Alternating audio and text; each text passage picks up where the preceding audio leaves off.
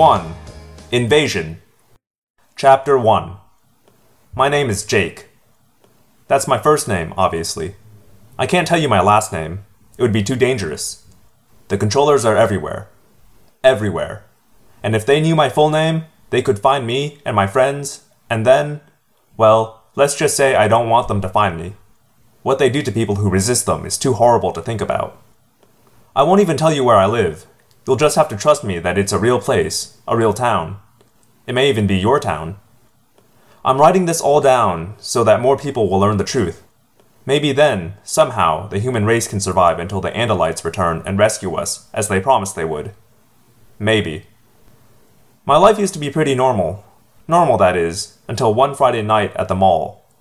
I was there with Marco, my best friend. We were playing video games and hanging out at this cool store that sells comic books and stuff. The usual. Marco and I had run out of quarters for games, right when he was ahead by a lot of points. Mostly, we're equally good at games. I have a Sega at home, so I get lots of practice time in, but Marco has this amazing ability to analyze games and figure out all the little tricks, so sometimes he beats me. Or maybe I just wasn't concentrating very well. I'd had kind of a bad day at school. I tried out for the basketball team and I didn't make the cut. It was like, no big deal, really, except that Tom, he's my big brother, he was this total legend on the junior high basketball team. Now he's the main scorer for the high school team, so everyone expected me to make the team easy. Only I didn't. Like I said, no big deal, but it was on my mind just the same. Lately, Tom and I hadn't been hanging out as much. Not like we used to. So I figured, you know, if I got his old position on the team. Well, anyway, we were out of money and getting ready to head home when we ran into Tobias. Tobias was. I mean, I guess he's still kind of a strange guy. He was new at school and he wasn't the toughest kid around, so he got picked on a lot. I actually met Tobias when he had his head in a toilet. There were these two big guys holding him down and laughing while they flushed, sending Tobias's scraggly blonde hair swirling around the bowl. I told the two creeps to step off, and ever since then, Tobias figured I was his friend. What's up? Tobias asked. I shrugged. Not much, we're heading home. Out of quarters, Marco commented. Certain people keep forgetting that the Sleaze Troll shows up right after you cross the Nether Fjord, so certain people keep losing the game, and losing our quarter. Marco kept jerking his thumb at me, just in case Tobias couldn't figure out who he meant by certain people. So, like, maybe I'll walk home with you guys, Tobias said. I said, sure, why not? We were heading for the exit when I spotted Rachel and Cassie. Rachel is kinda pretty, I guess. I mean, okay, she's very pretty, although since she's my cousin, I don't really think about her that way. She has blonde hair and blue eyes and that kind of very clean, very wholesome look. She's one of those people who always knows the right clothes to wear and how to look like they just walked out of one of those fashion magazines girls like. She's also very graceful because she takes gymnastics, even though she says she's too tall to ever be really good at it. Cassie is sort of the opposite. For one thing, she's usually wearing jeans and a plaid shirt, or something else real casual. She's black, and she wears her hair very short most of the time. She had it longer for a while, but then she went back to short, which I like. Cassie is quieter than Rachel, more peaceful. Like, she always understands everything on some different, more mystical level. I guess you could say I kind of like Cassie. Sometimes we sit together on the bus, even though I never know what to say to her. You guys going home? I asked Rachel. You shouldn't go through the construction site by yourselves. I mean, being girls and all. That was a mistake. I should never have suggested to Rachel that she's weak or helpless. Rachel may look like Little Miss Teen model or whatever, but she thinks she's Storm from the X Men. Oh, are you going to come and protect us, you big, strong man? She said. You think we're helpless just because. I'd appreciate it if they'd walk with us, Cassie interrupted. I know you're not afraid of anything, Rachel, but I guess I am. Rachel couldn't say much about that. That's the way Cassie is. She always has the right words to stop any argument without making anyone feel bad. So there we were, the five of us Marco, Tobias, Rachel, Cassie, and me. Five normal mall rats heading home. Sometimes I think about that one last moment when we were still just normal kids. It's like it was a million years ago, like it was some totally different group of kids. You know what I was afraid of right then? I was afraid of admitting to Tom that I hadn't made the team. That was as scary as life got back then. Five minutes later, life got a lot scarier. To get home from the mall, we could either go a long way around, which is the safe way, or we could cut through the abandoned construction site and hope there weren't any axe murderers hanging around there. My mom and dad have sworn to ground me until I'm 20 if they ever find out I've cut through the construction site. So, anyway, we crossed the road and headed into the abandoned construction site. It was a big area surrounded on two sides by trees, with the highway separating it from the mall area. There's a broad open field between the construction site and the nearest houses. It's a very isolated place. Originally, it was supposed to be this new shopping center. Now it's just all these half finished buildings looking like a ghost town. There were huge piles of rusted steel beams, pyramids of giant concrete pipes, little mounds of dirt, deep pits that had filled up with black muddy water, and a creaking, rusted construction crane that I had climbed once while Marco stayed below and told me I was being an idiot. It was a totally deserted place, full of shadows and sounds that made the hair on the back of your neck stand up. When Marco and I went there during the day, we always found these beer cans and liquor bottles, Sometimes we found the ashes of little campfires back in the hidden nooks and crannies of the buildings, so we knew that people came there at night. All that was on my mind as we crept through the site. It was Tobias who saw it first. He had been walking along, gazing up the sky. I guess he was looking at the stars or something. That's the way Tobias is sometimes, off in his own world. Suddenly, Tobias stopped. He was pointing, pointing almost straight up. Look, he said. What? I didn't want to be distracted because I was pretty sure I'd heard the sound of a chainsaw killer creeping up behind us. Just look, Tobias said. His voice was strange, amazed sounding, but serious at the same time. So I looked up, and there it was. A brilliant, blue white light that scooted across the sky, going fast at first, too fast to be an airplane, then slower and slower. What is it? Tobias shook his head. I don't know. I looked at Tobias and he looked at me. We both knew what we thought it was, but we didn't want to say it. Marco and Rachel would have laughed, we figured. But Cassie just blurted it right out. It's a flying saucer!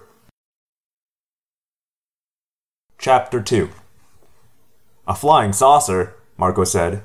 He'd laugh. That is, until he looked up. I could feel my own heart pounding in my chest. I felt weird and excited and afraid, all at once. It's coming this way, Rachel said. It's hard to be sure, I could barely whisper, my mouth was so dry. No, it's coming this way, Rachel said. She had a very definite way of talking, like she's totally sure of everything she says. Rachel was right. Whatever it was, it was coming closer, and it was slowing down. Now I could see pretty clearly what it looked like. It's not exactly a flying saucer, I said. First of all, it wasn't all that big. It was about as long as a school bus. The front end was a pod, shaped almost like an egg. Extending from the back of the pod was a long, narrow shaft. There were two crooked, stubby wing like things, and on the end of each wing was a long tube that glowed bright blue on the back end. The little spaceship looked almost cute. You know, kind of harmless. Except that it had a sort of tail, a mean looking tail that curved up and forward, coming to a point that looked as sharp as a needle. That tail thing, I said. It looks like a weapon. Definitely, Marco agreed. The little ship kept coming nearer, going slower all the time. It's stopping, Rachel said. She had the same strange, not quite real tone in her voice that I had, like we couldn't believe what we were seeing, like maybe we didn't want to believe. I think it sees us, Marco said. Should we run? Maybe we should run home and get a camera. Do you know how much money we could get for a video of a real UFO? If we run, they might, I don't know, zap us with phasers on full power, I said. I meant it as a joke. Kind of. Phasers are only on Star Trek, Marco said, rolling his eyes the way he does when he thinks I'm being a dweeb. Like he's some kind of expert on alien spaceships. Right. The ship stopped and hovered almost directly over our heads, maybe a hundred feet in the air. I could feel the hair on my head standing on end. When I glanced at Rachel, it was almost funny. She had this long blonde hair and it was sticking straight out in every direction. Only Cassie looked normal. What do you think it is? Marco asked. He sounded a little shakier, not so laid back now that the thing was so close. To be honest, I was a little scared too. A little scared, as in so terrified I couldn't move. But at the same time, it was all cool beyond any coolness ever. I mean, it was a spaceship! Right there over my head. Tobias was actually grinning, but that's Tobias for you. He's never scared of weird stuff. It's the normal stuff he can't stand. I think it's going to land, he said, this huge smile on his face. His eyes were bright and excited, and his blond hair was standing up in clumps. The ship began to descend. It's coming right at us, I cried. I had to fight the urge to run, yammering across the field, all the way home, where I could crawl into my bed and pull the covers over my head. But I knew that this was an important, amazing thing. I knew I had to stay and see it all. I guess the others felt the same way, because we all just stood there as the ship hummed and glowed and softly settled down in an open space between piles of junk and tumbled walls. I noticed there were black burn marks along the top of the pod section. Some of the skin of the pod had been melted. It touched the ground and instantly the blue lights went off. Rachel's hair fell back down onto her neck. It isn't very big, is it? Rachel whispered. It's about. I tried to think. About three or four times as big as our minivan. We should tell someone, Marco said. I mean, this is kind of major, you know? Spaceships don't just land in construction sites every day. We should call the cops, or the army, or the president, or something. We'd be totally famous. We'd get on Letterman, for sure. Yeah, you're right, I agreed. We should call someone. But none of us moved. None of us was just going to walk away from a spaceship. I wonder if we should try to talk to it, Rachel suggested. She was standing there with her hands on her hips looking at the spaceship like it was a puzzle she had to figure out. I mean, we should communicate, if that's even possible. Tobias nodded.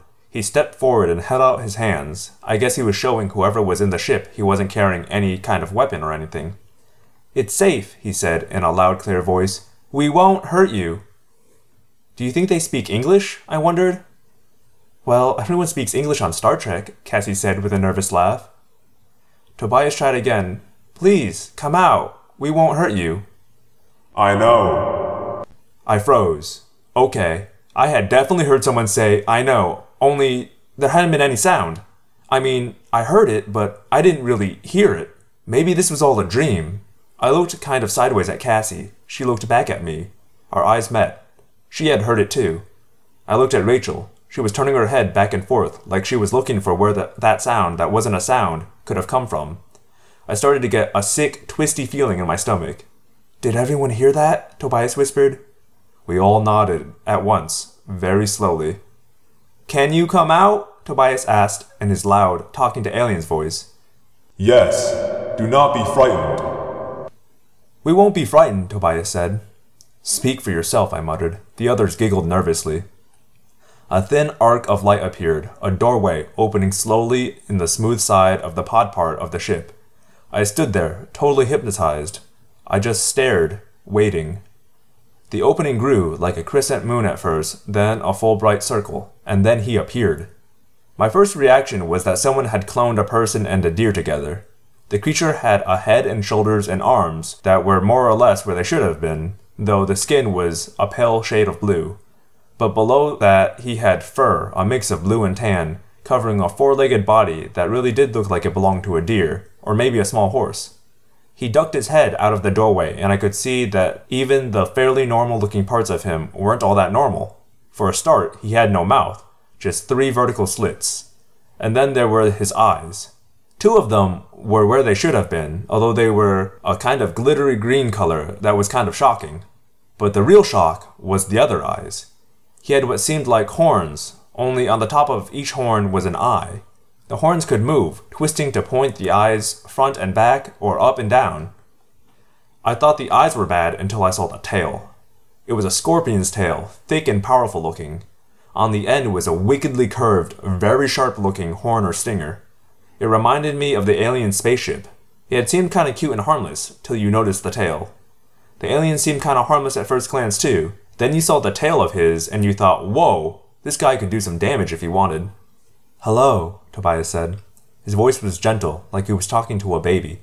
He was grinning. I realized I was smiling too, and at the same moment I realized that there were tears in my eyes. I can't really describe how it felt, except that it seemed like the alien was someone I'd known forever, like an old friend I hadn't seen in a long, long time. Hello, the alien said, in that silent way that you only heard inside your head. Hi, we all said back. To my surprise, the alien staggered. He fell out of the ship to the ground. Tobias tried to grab him and hold him up, but the alien slipped from his grasp and fell back to the dirt. Look, Cassie cried. She pointed at a burn that covered half the alien's right side. He's hurt, Yes, I am dying. he said. Can we help you? We can call an ambulance or something, Marco said. We can bandage that wound, Cassie said. Jake, give me your shirt. We can tear it up and make bandages. Cassie's parents are both veterinarians, and she's totally into animals. Not that this was an animal. Not exactly, anyway. No, I will die. The wound is fatal. No, I cried. You can't die. You're the first alien ever to come to Earth. You can't die. I don't know why I was so upset. I just knew that way deep down inside, it hurt me to think of him dying. I am not the first. There are many, many others. Other aliens? Like you? Tobias demanded. The alien shook his big head slowly, side to side. Not like me. Then he cried out in pain, a silent sound that echoed horribly inside my mind. For a moment, I had actually felt him dying, Not like me. he repeated. They are different. Different? How? I said. I will remember his answer forever. He said, They have come to destroy you. Chapter 3 They have come to destroy you. It was strange the way we all just knew he was telling the truth. No one said, No way, or You're making it up. We all just knew. He was dying and he was trying to warn us of something terrible. They are called Yeerks. They are different from us. Different from you as well. Are you telling me they're already here on Earth? Rachel demanded. Many are here. Hundreds. Maybe more. Why hasn't anybody noticed them? Marco said reasonably. I think someone would have mentioned it at school. You do not understand. Yeerks are different. They have no body like yours or mine. They live in the bodies of other species. They are. I guess he couldn't think of a word to explain Yeerks, so he closed his eyes and seemed to concentrate. Suddenly, a bright picture popped into my head. I saw a gray green slimy thing like a snail without a shell, only bigger, the size of a rat, maybe. It wasn't a pretty picture. I'm guessing that was a Yeerk, Marco said. Either that or a very big wad of slimy chewing gum. They are almost powerless without hosts. They. Suddenly, we felt that blast of pain straight from the alien. I could also feel his sadness. He knew his time was almost up. The Yeerks are parasites. They must have a host to live in. In this form, they are known as controllers. They enter the brain and are absorbed into it, taking over the host's thoughts and feelings. They try to get the host to accept them voluntarily. It's easier this way. Otherwise, the host may be able to resist, at least a little. Are you saying they take over human beings? Rachel said. People? These things take over their bodies? Look, this is serious stuff, I said. You shouldn't be telling us. We're just kids, you know. This is like something the government should know about. We had hoped to stop them. The alien continued. Swarms of their bug fighters were waiting when our dome ship came out of Z space. We knew of their mothership and were ready for the bug fighters. But the Yeerks surprised us. They had a hidden powerful blade ship in the crater of your moon. We fought, but we lost. They have tracked me here. They will be here soon to eliminate all traces of me and my ship. How can they do that? Cassie wondered. The alien seemed to smile with his eyes. Their Dracon beams will leave nothing behind but a few molecules of this ship and this body. He said. I sent a message to my homeworld. We Andalites fight the Yeerks wherever they go throughout the universe. My people will send help, but it may take a year, even more, and by then the Yeerks will have control of this planet.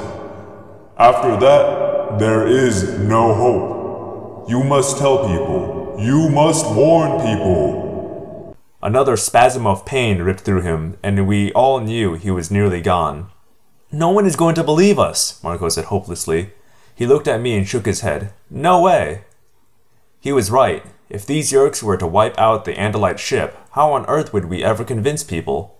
They think we were either nuts or on drugs.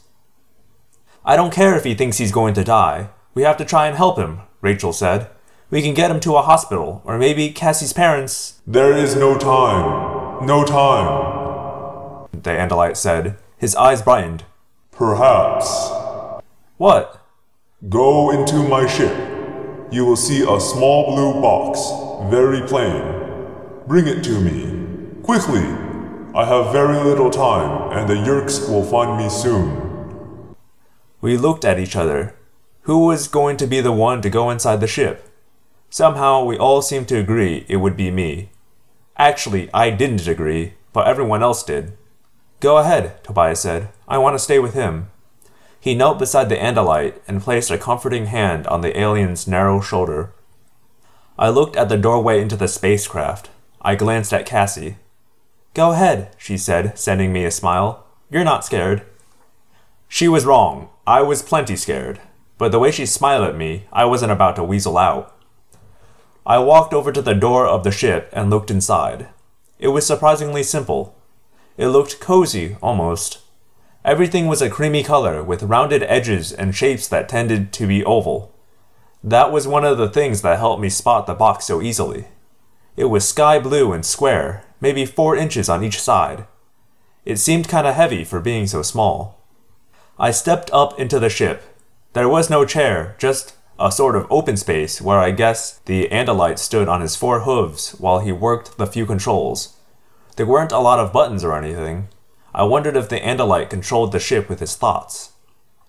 I quickly reached for the box and started to head back outside. But then something caught my eye. It was a small, three dimensional picture. Four Andalites standing all together, looking like a strange gathering of deer with solemn faces. Two of them looked like very small kids, I realized that this was a picture of the Andalite's family.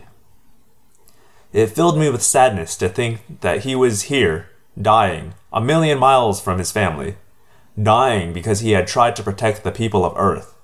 I felt a small flame of anger against the Yeerks, or controllers, or whatever they were, for causing this. I went back to the circle of my friends. Here's the box, I told the Andalite. Thank you. I, um, was that your family? That picture? Yes. I'm real sorry, I said. What else could I say? There is something I may be able to do to help you fight the Yeerks. What? Rachel demanded. I know that you are young. I know that you have no power with which to resist the controllers. But I may be able to give you some small power that may help. We all looked at each other, all except Tobias, who never took his gaze off the alien. If you wish, I can give you powers that no other human being has ever had. Powers? What was that supposed to mean? It is a piece of Andalite technology that the Yeerks do not have. The Andalite explained. A technology that enables us to pass unnoticed in many parts of the universe. The power to morph we have never shared this power, but your need is great.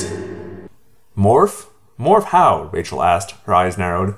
To change your bodies, the Andalite said. To become any other species, any animal. Marco laughed derisively. Become animals? Marco isn't the most accepting person in the world. You will only need to touch a creature to acquire its DNA pattern and you will be able to become that creature. It requires concentration and determination, but if you are strong, you can do it.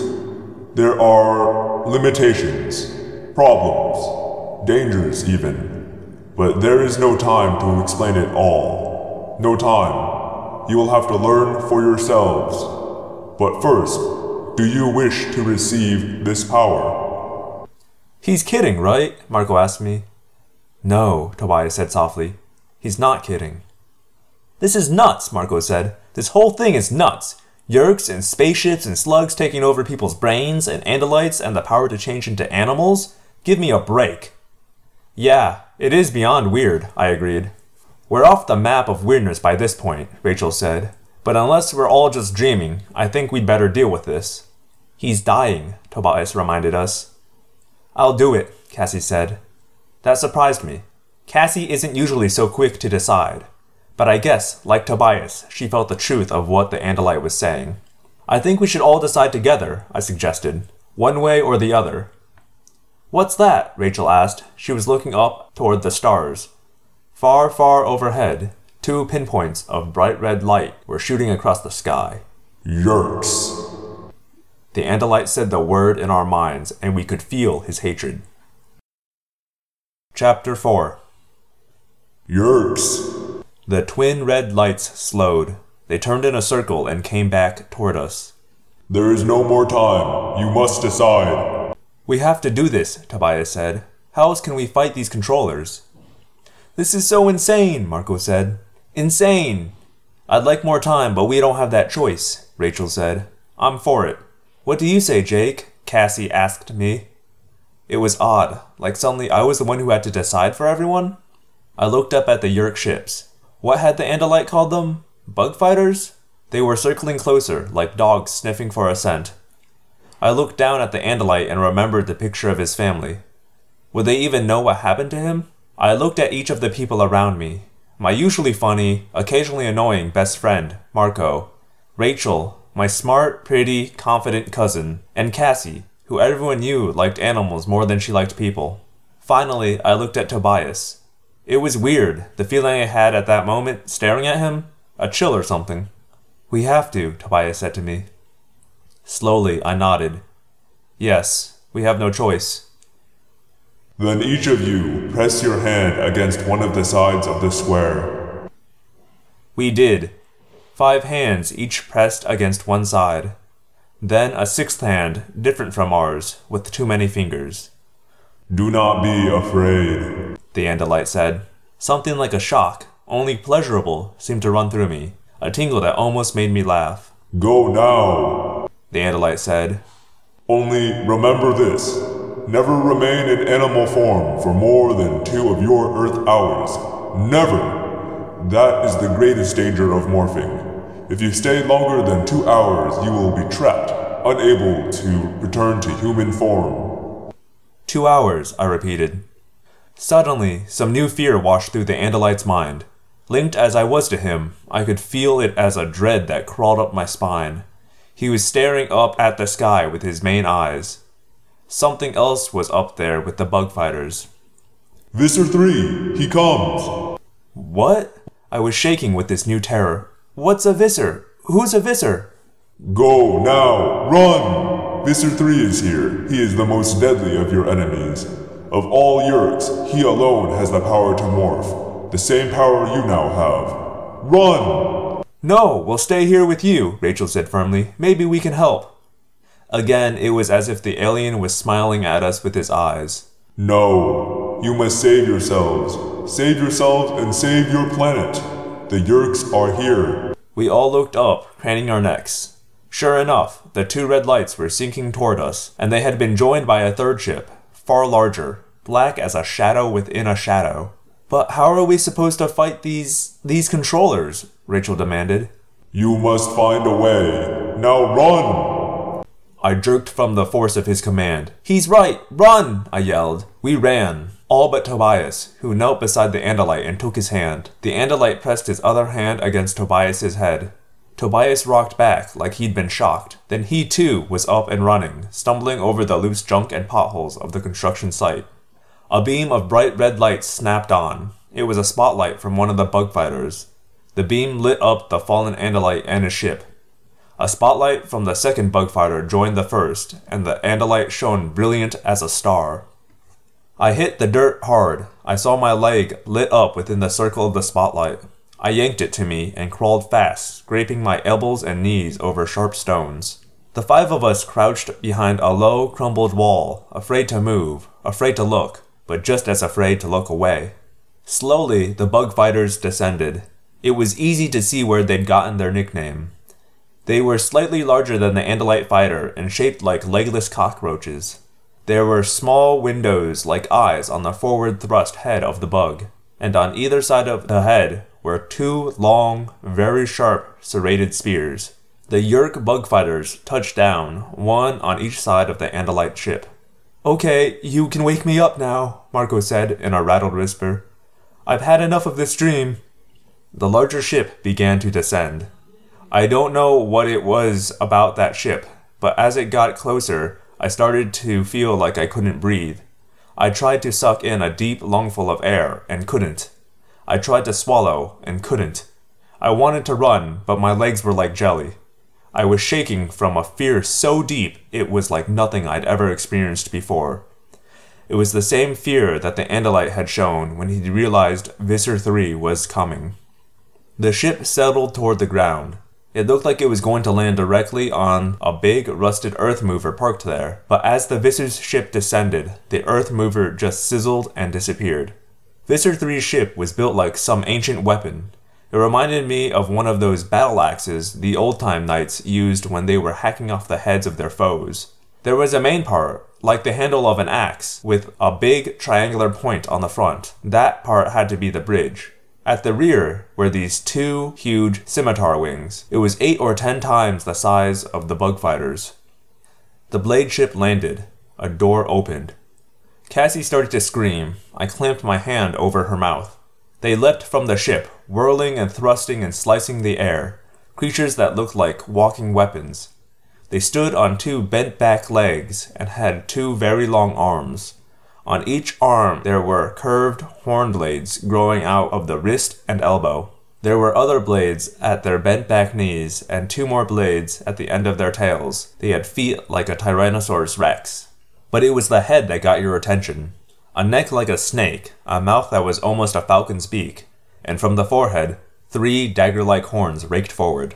Hork Bajir controllers. I jumped, hearing the Andalite's words in my mind again, they were fainter than before, strained like someone yelling from far away. Did you guys? I asked. Rachel nodded. Yeah. The Hork-Bajir are good people, despite their fearsome look, the Andalite said. But they have been enslaved by the Yeerks. Each of them now carries a Yeerk in his head. They are to be pitied. Pity? Right, Rachel said grimly. They're walking killing machines. Look at them but our attention was drawn away by a new form that crept and slithered and shimmied out of the blade ship. Taxxon controllers, the Andalite said. I knew he was trying to tell us all he could, even to the end, trying to prepare us for what we were up against. The Taxxon are evil. Yeah, muttered Marco. I think I would have guessed that. They were like massive centipedes, twice as long as a grown man, so big around that if you tried to hug one, your arms wouldn't even make it halfway. Not that anyone would ever want to. They had dozens of legs that supported the lower two thirds of their bodies. The top third was held upright, and there the rows of legs became smaller, with little lobster claw hands. Around the top of their disgusting tubular bodies were four eyes, each like a wiggling globule of red jello and at the very end, pointing straight up in the air, was a round mouth ringed by hundreds of tiny teeth. Hork Bajir and Taxxons poured from the blade ship, spreading out around the area like well trained marines. They were holding small pistol sized things that were definitely weapons. They formed a ring around the Andalite and his ship. Suddenly, one of the Hork Bajir came straight toward us. He took one big bounding step and was practically on top of us. I hugged the dirt like it was my last hope. I wished I could have dug a hole. I saw a flash of Marco's face. His eyes were huge. His lips were drawn back in what could have been a grin, except that I knew it was an expression of pure terror. Chapter 5 The Hork Bajir pointed his gun, or whatever it was, around at the darkness. His snake head swerved left and right, trying to penetrate the gloom. Silence! The Andalite warned us. Hork Bajir do not see well in darkness, but their hearing is very good. The Hork Bajir moved closer still. He was six feet away now, with just the low wall between us. He had to have heard my heart pounding. Maybe he didn't know what the sound was. Maybe he didn't recognize the sound of five terrified kids, whose knees were quivering and teeth were chattering. Kids who were breathing in short, sudden gasps. I was sure I was going to die, right then, I could see it in my mind, the way those vicious wrist and elbow blades were going to slice my head from my body. If you've never really been afraid, let me tell you, it does things to you. It takes over your mind and your body. You want to scream. You want to run. You want to wet your pants. You want to throw yourself down on the ground and cry and beg and please, please, please, please don't kill me. And if you think you're brave, well, wait till you're cowering a few feet away from a monster who can turn you to coleslaw in about three seconds flat. But then the Andalite's voice was in my head again, Courage, my friends. And this, this warm, this, I don't have any good words to explain it. It was just this warmth that spread all through me. It was like when you're a little kid and you've had a terrible nightmare and you've woken up screaming. You know how you used to feel better when your mom or dad would turn on the light and come in and sit beside you in bed? That's what this was like. I mean, I was still terrified. The Hork-Bajir was still right there, so real and so deadly. I could hear him breathing.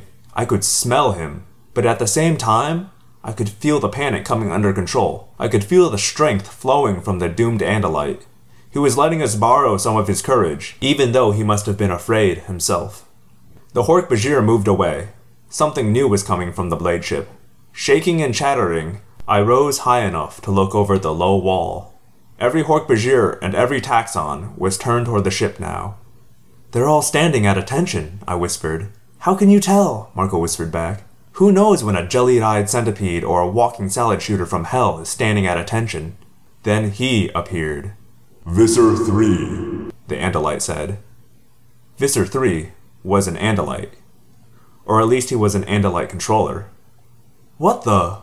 Rachel said. Isn't that an Andalite? Only once has a Yeerk been able to take an Andalite body. The Andalite said. There is only one Andalite controller. That one is Visser 3.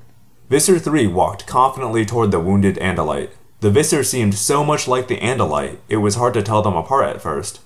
He had the same mouthless face, the same extra eye stalks that turned here and there, checking out everything in all directions, the same powerful yet sleek four legged body, and the same wicked tail. But if the Visser looked like any normal Andalite, he felt different. It was like he was wearing a mask, only you just knew that under the fake sweetness of the mask there was something twisted and foul. Well, well, Visser 3 said. I almost had a heart attack when I realized I was hearing the Visser's thoughts. Can he hear our thoughts? Cassie whispered. If he can, we're so dead I don't even want to think about it, Rachel told her. He cannot hear your thoughts, the Andalite said. As long as you don't direct them to him. You can hear his thoughts because he is broadcasting them for all to hear. This is a great victory for him, so he wants all to hear. What have we here? A meddling Andalite? Visser 3 looked more closely at the Andalite ship. Ah, but no ordinary Andalite warrior. Prince Elfangor Sirinial Shamtul, if I'm not mistaken. An honor to meet you. You're a legend. How many of our fighters have you shredded? Seven? Or was it eight by the time the battle ended? The Andalite didn't answer, but I had a feeling maybe it had been more than eight. The very last Andalite in this sector of space. Yes, I'm afraid your dome ship has been completely destroyed. Completely. I watched it burn as it fell into the atmosphere of this little world. There will be others, the Andalite prince said. The Visser took a step closer to the Andalite. Yes, and when they come, it will be too late. This world will be mine. My own contribution to the Yeerk Empire, our greatest conquest. And then I'll be Visser 1. What do you want with these humans? The Andalite asked. You have your Taxxon allies. You have your Hork-Bajir slaves. And other slaves from other worlds. Why these people? Because there are so many, and they are so weak. Visser 3 sneered. Billions of bodies, and they have no idea what's happening. With this many hosts, we can spread throughout the universe. Unstoppable! Billions of us. We'll have to build a thousand new Yeerk pools just to raise Yeerks for half the number of bodies. Face it, Andalite, you have fought well and bravely, but you have lost. Visser 3 stepped right up to the Andalite. I could feel the Andalite's fear, but rather than cower, he fought the pain of his wound and climbed to his feet. He knew he was going to die. He wanted to die on his feet, looking his enemy in the face. But Visser 3 was not done taunting his foe. I promise you one thing, Prince Elfangor. When we have this planet with its rich harvest of bodies, we will move against the Andalite homeworld. I will personally hunt down your family, and I will personally oversee the placement of my most faithful lieutenants in their heads. I hope they resist, so that I can hear their minds scream. The Andalite struck! His tail whipped up and over, so fast you couldn't really see it. The Visser twisted his head aside. The Andalite's blade missed the Visser's head by a bare half inch, but it sliced into his shoulder. Blood, or something like blood, sprayed from the wound. Yes! I hissed. Ah! I could hear the Visser's howl of pain in my head. At the same time, a blinding beam of blue light shot from the tail of the Andalite ship. It sliced into the nearest bug fighter. Hork Bajir and Taxxons scattered. Even crouched behind the wall, I could feel the wave of blistering heat. The bug fighter sizzled and disappeared. Fire! Visser 3 yelled. Burn his ship! The night exploded in blinding light. Red beams lanced from the blade ship and the remaining bug fighter. The Andalite ship glowed and, with a strange slowness, disintegrated. Then, in the flash and glow of the Dracon beams, I saw, or thought I saw, humans. A small group of them, maybe three or four, back in the shadows behind the Visser. There are people over there, I told Marco. What? Are they prisoners? Take the Andalite, Visser 3 ordered his soldiers.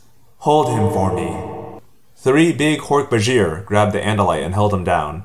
Their wrist blades were at his throat, but they knew better than to kill him. That was to be Visser 3's personal privilege. Then we saw why a Yeerk as powerful as Visser 3 would inhabit the only captured Andalite body. As we watched, Visser 3 began to morph. His Andalite head grew large, larger, much larger. The four horse like legs merged into two and then expanded, each leg becoming as big around as a redwood tree. The delicate Andalite arms sprouted and became tentacles. This isn't real, Cassie whispered. This isn't real. In the hideous bloated head, a mouth appeared. It was filled with teeth as long as your arm. The mouth grew wider and wider, becoming a monstrous, terrifying grin. There was nothing left of the Andalite body, a monster had taken its place. The roar of the beast Visser 3 had become made the ground shake. I covered my ears with my hands. My teeth rattled from the sound. I heard someone whimpering. It was me. Visser 3 had become a monster that made the Hork Bajir and the Taxxons look like harmless toys. He reached out with one thick tentacle and grabbed the Andalite by the neck. No, no, no, no, I heard Cassie whispering over and over again. No, no, no, no. Don't look, Rachel said to her. She put her arm around Cassie's shoulder and held her close. Then she reached for Tobias and took his hand. I guess you never really know someone till you see them scared, and even scared to death, with tears running down her face. Rachel had strength to spare. Visser 3 lifted the Andalite straight up in the air, tearing him from the grasp of the Hork Bajir. The Andalite prince struck again and again with his tail, but each strike was like a pinprick against such a creature. Visser 3 held the Andalite high in the air, and then Visser 3 opened his mouth wide. Chapter 6 I don't know what came over me right then. I had been so afraid, so terrified, but it was like something just snapped in my head. I couldn't just hide and watch. I couldn't. You filthy! I jumped to my feet. I snatched up a piece of rusted iron pipe from the ground and started to climb over the wall. I guess I just went crazy or something. It had to be craziness, because there was no way that I, alone, armed with a piece of pipe, was going to accomplish anything. No! The Andalite's silent cry made me hesitate. I felt Marco's hands grabbing at my shirt and pulling me back. Tobias and Marco held me down. Rachel put her hand over my mouth. I was trying to scream or curse or something. Shut up, you idiot! Marco hissed. You're going to get us all killed! Jake, don't! Cassie put her hand on my cheek. He doesn't want you to die for him. Don't you realize? He's dying for us. I shoved Marco and Tobias away angrily, but I was in control of myself again. I peeked over the wall again. The Andalite prince was helpless in the grasp of Visser 3. I saw him held high in the air. I saw Visser 3 open his monstrous, gaping jaws. I saw the Andalite fall into that open mouth. The mouth closed, the teeth ripped the Andalite apart, and the Andalite prince, Elfangor Sirinial Shamtul, died. At the very end, he cried out. His cry of despair was in our heads. His cry will always be in our heads. The Hork-Bajir controllers began making a huffing sound like a whoo whoo whoo. Maybe they were laughing or applauding. The Taxxon controllers rushed forward and crowded around Visser 3. They seemed to be stretching up toward him, and then I saw why. A piece of the Andalite fell from the Visser's jaws, and the nearest Taxxon greedily gobbled it up. Tobias turned away and covered his face. Cassie had tears streaming from her eyes. So did I. I heard a sound that was strange because it was so normal. It was laughter. Human laughter. The humans, the human controllers, because that's what they were, were laughing like they were at some kind of show.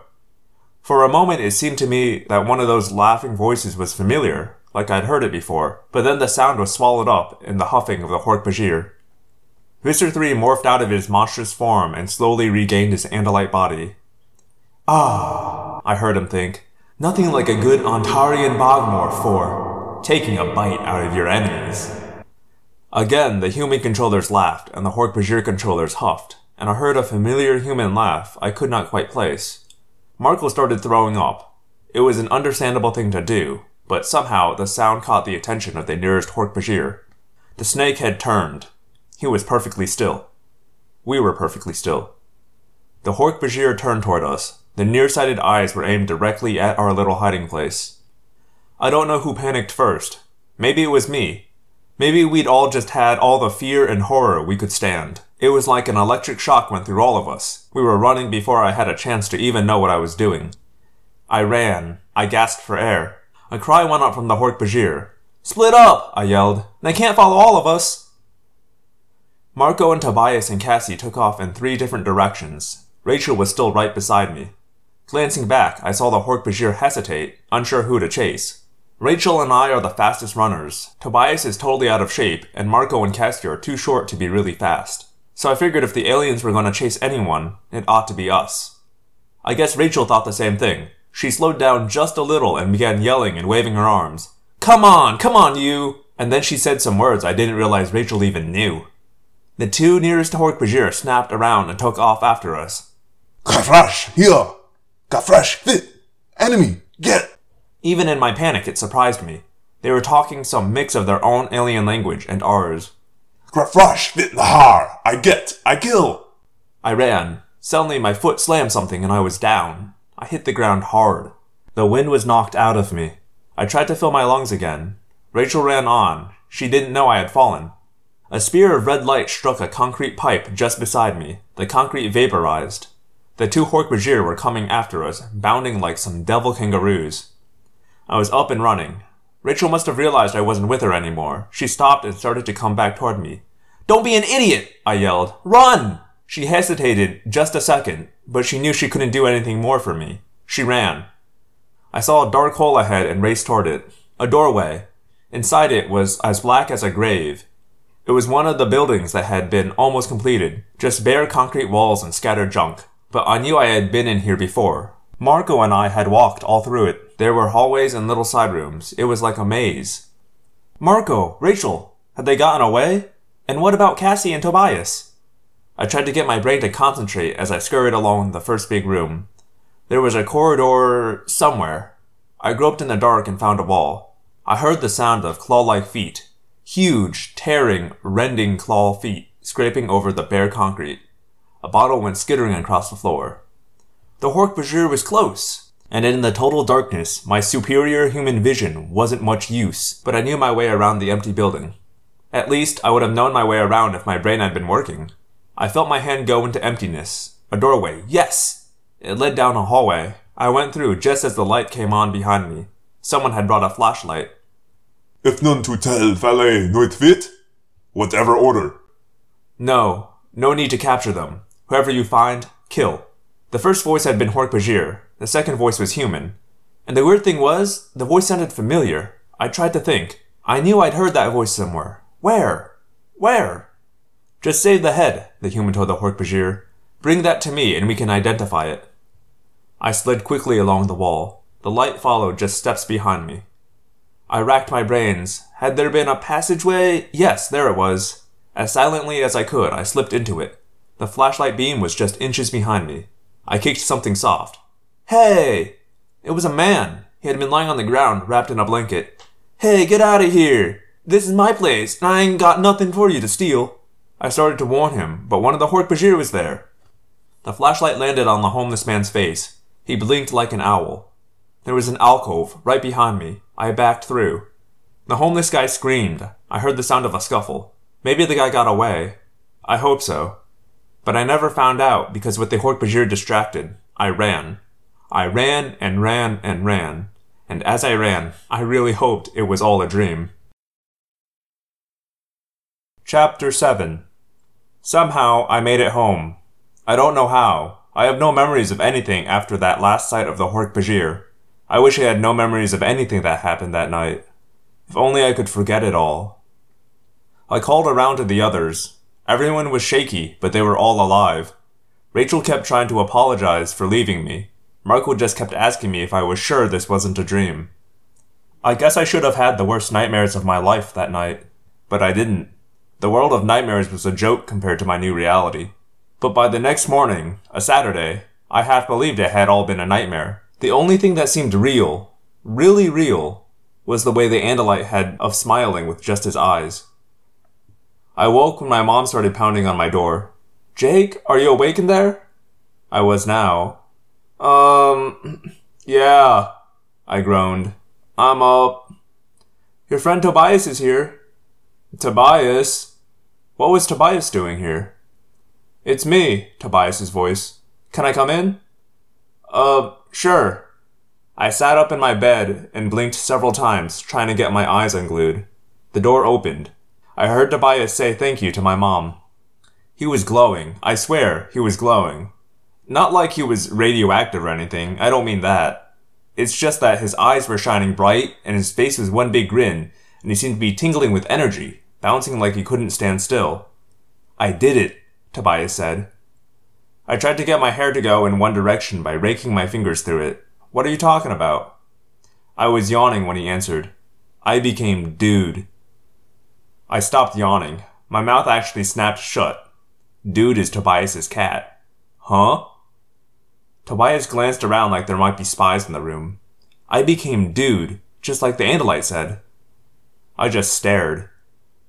It was so amazing. It didn't hurt or anything. I was petting him and thinking about the whole thing last night, right? So I thought, why not give it a try? He was pacing back and forth, snapping his fingers, bursting with enthusiasm, very unlike Tobias. I didn't even know how to begin, so I just made sure the door to my room was locked. Fortunately, my uncle was still asleep. Tobias has the most screwed up family I know. He never knew who his father was, and his mother just decided to leave him a few years ago. Since then, He'd been shuffled back and forth between his uncle here and his aunt, who lives on the other coast. His aunt and uncle can't stand each other, and it's like Tobias is some burden they tried to shove off on the other. I get the feeling that neither of them cares about Tobias. So there I was, just sitting on my bed, thinking about it, concentrating, thinking about becoming dude. I looked down at my hand. He grinned at me. What do you think I saw, Jake? I shook my head slowly. I don't know.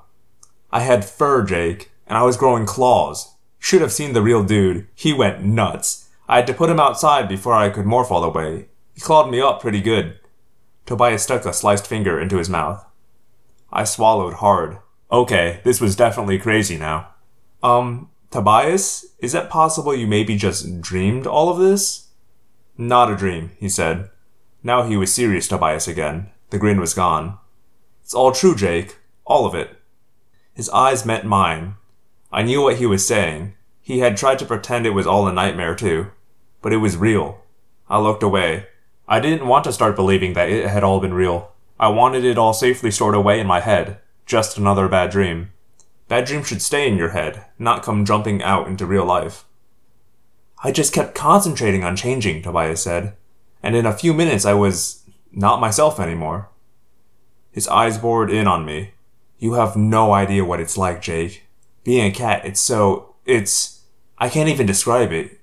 You're so strong, for one thing. Just all this coiled power, and the way you can move. You know what I did?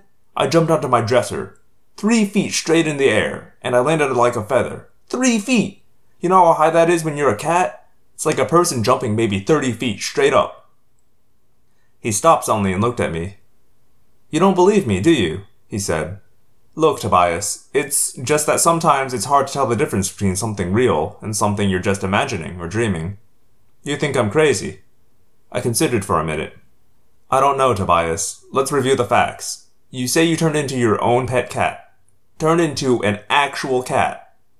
Yes, I have to say that sounds crazy to me. Tobias nodded thoughtfully. He gave me a little smile. I understand, Jake. You still don't want it to be true. What? You mean do I want to believe that you can change yourself into a cat? And all the rest of it? Do I want to believe that the earth is being invaded by slimy slugs who live in people's brains and turn them into slaves? Do I want to believe that? That, duh, no, I don't want to believe any of it. And how about the Andalite? He said in a quiet voice. I hesitated. I don't know why, but I didn't just want to pretend the Andalite away. Tobias put his hand on my arm. Stand right there. What? What are you going to do? I'm going to help you decide whether it's real or not. Tobias, just wait, and don't scream or anything. So I waited. For a few seconds, nothing happened. Tobias just stood there. I glanced at his face. His eyes. His eyes were different. The pupils weren't completely round anymore. I swear there was a reflective greenish light in them. And his mouth was protruding a little, puffing out. He was shrinking, growing smaller right before my eyes. The neck of his shirt was loose, his pants started scrunching up at his ankles. He was shriveling. And at the same time, fur, yes, fur, began to grow on his hands and neck and face. It was gray, striped with black, just like dudes. I had this absurd desire to start giggling. Tobias was becoming a tabby cat, but I knew if I started giggling, I'd just keep on and on and never ever be able to stop. Tobias was more cat than human now. The pointed ears rose atop his head, the whiskers stuck straight out from beneath his delicate pink nose. He had dropped to all fours, clothing now half draped over him like so many rags. His tail twitched. Yes, his tail. I wondered if I would just drop dead from the lump that had filled my throat, or from the jackhammer pounding of my heart. Then I wondered if I was still asleep. But if this was a dream, it was a really convincing one. I was standing there in my bedroom, staring down at a gray black cat that less than two minutes earlier had been my friend Tobias. Chapter 8 I hope I'm asleep, I muttered. I really do. You're not asleep. Is that you? I demanded of the cat. Can you hear me? Tobias sounded surprised, although sounded wasn't quite the right word. Yes, I said cautiously. I didn't know I could send thoughts like this, Tobias said. Just like the Andalite. I guess it only works when you're morphed. I'm talking to a cat, I realized, and I thought Tobias was crazy? I wondered if Tobias could hear my thoughts. I concentrated. Tobias, can you hear me? Yeah, he said. I hear you. Did you hear my thoughts before that? I asked. No, I don't think it works that way. I think you have to think at me for me to hear. Hey, watch this. Suddenly, Tobias leapt through the air. He pounced precisely on an autographed baseball that was lying in the corner. Maybe a four foot jump. This is so excellent. Hey, pull a string for me chase. Pull a string? Why? Because it's fun. I dug into my desk drawer and found a length of string left over from a birthday gift. I'm not exactly big on keeping my room clean. The string was from a birthday two years ago. How's this? I drew the string slowly across the floor a foot or more from Tobias's nose. He settled back on his haunches and began wiggling his hindquarters. He pounced. He landed on the string, grabbing it with his sharp teeth, rolled over, and began ripping at the string like it was the only thing on earth that mattered. I tried to pull the string away, but he pounced again. Yes, got it! Tobias, what are you doing? Pull it faster, I see it, I got it! Tobias, what are you doing? I shouted. You're playing with a string! Suddenly, he stopped. His tail twitched. He looked up at me with those cold cat eyes. I'm sure I saw a look of confusion there. I. I don't know, he admitted. It's like. like. I'm me, but I'm also dude. I want to chase the string, and oh man, if there was a real live mouse around, I'd really love to track it. To follow it so quietly, to listen to its heartbeat, to hear its scratchy little feet. I'd wait till just the right moment, and then a perfect pounce through the air, claws stretched out. He extended his claws to demonstrate. Tobias, I think we're learning something here, I said. Amazing how quickly I was becoming used to the idea of talking to a cat. What? What are we learning? I think you aren't just Tobias. I think you really are a cat. I mean, you have all the same instincts. You want to do things a cat wants to do. Yes, I can feel it. It's like I'm two different animals melded into one. I can think like a person and like a cat. You better change back, I said. He nodded his cat head up and down. Very weird to see, I can tell you. A cat nodding yes in a thoughtful, normal way. You're right. The change back to human form was at least as strange as the change to cat. The fur disappeared, leaving bare patches of pink skin behind. A nose grew out of the flat cat face. The tail was sucked up like a snake going up a vacuum cleaner. Tobias stood there, looking embarrassed. He quickly put on his clothes. Maybe with some practice we can figure out how to change back into our clothes. We? He smiled his gentle smile again.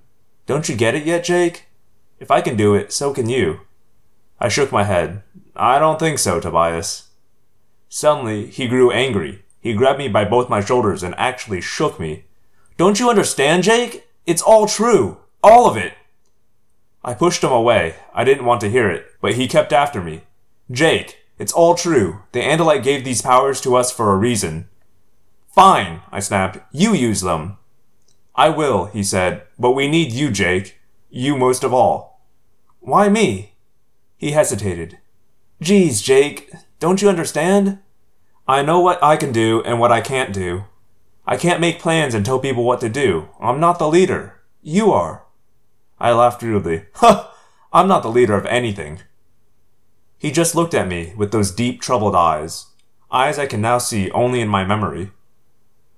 Yes, Jake, you are our leader. You are the one who can bring us all together and help us defeat the controllers. We have the ability to be much more than we are, to have the stealth of a cat, and and the eyes of an eagle, and the sense of smell of a dog, and, and the speed of a horse or a cheetah. We're going to need it, all of it, if we have any hope of holding out against the controllers. I wanted it not to be true. I wanted none of it to be true. But I knew that it was. I nodded slowly. It felt like I was agreeing to something awful. Like I was volunteering for a trip to the dentist or something much worse. It felt like a million pounds of weight had just landed on my shoulders. I knew what I had to do next. Well, I said grimly, I guess I'd better go find Homer. Homer. That's my dog. Chapter 9 It isn't painful. Morphing, I mean. I petted Homer for a while, feeling like a complete and total fool. This is the stupidest thing I've ever done, I told Tobias. Look, you have to concentrate. At least I did. I mean, I formed this mental picture of Dude, right? I thought about becoming him.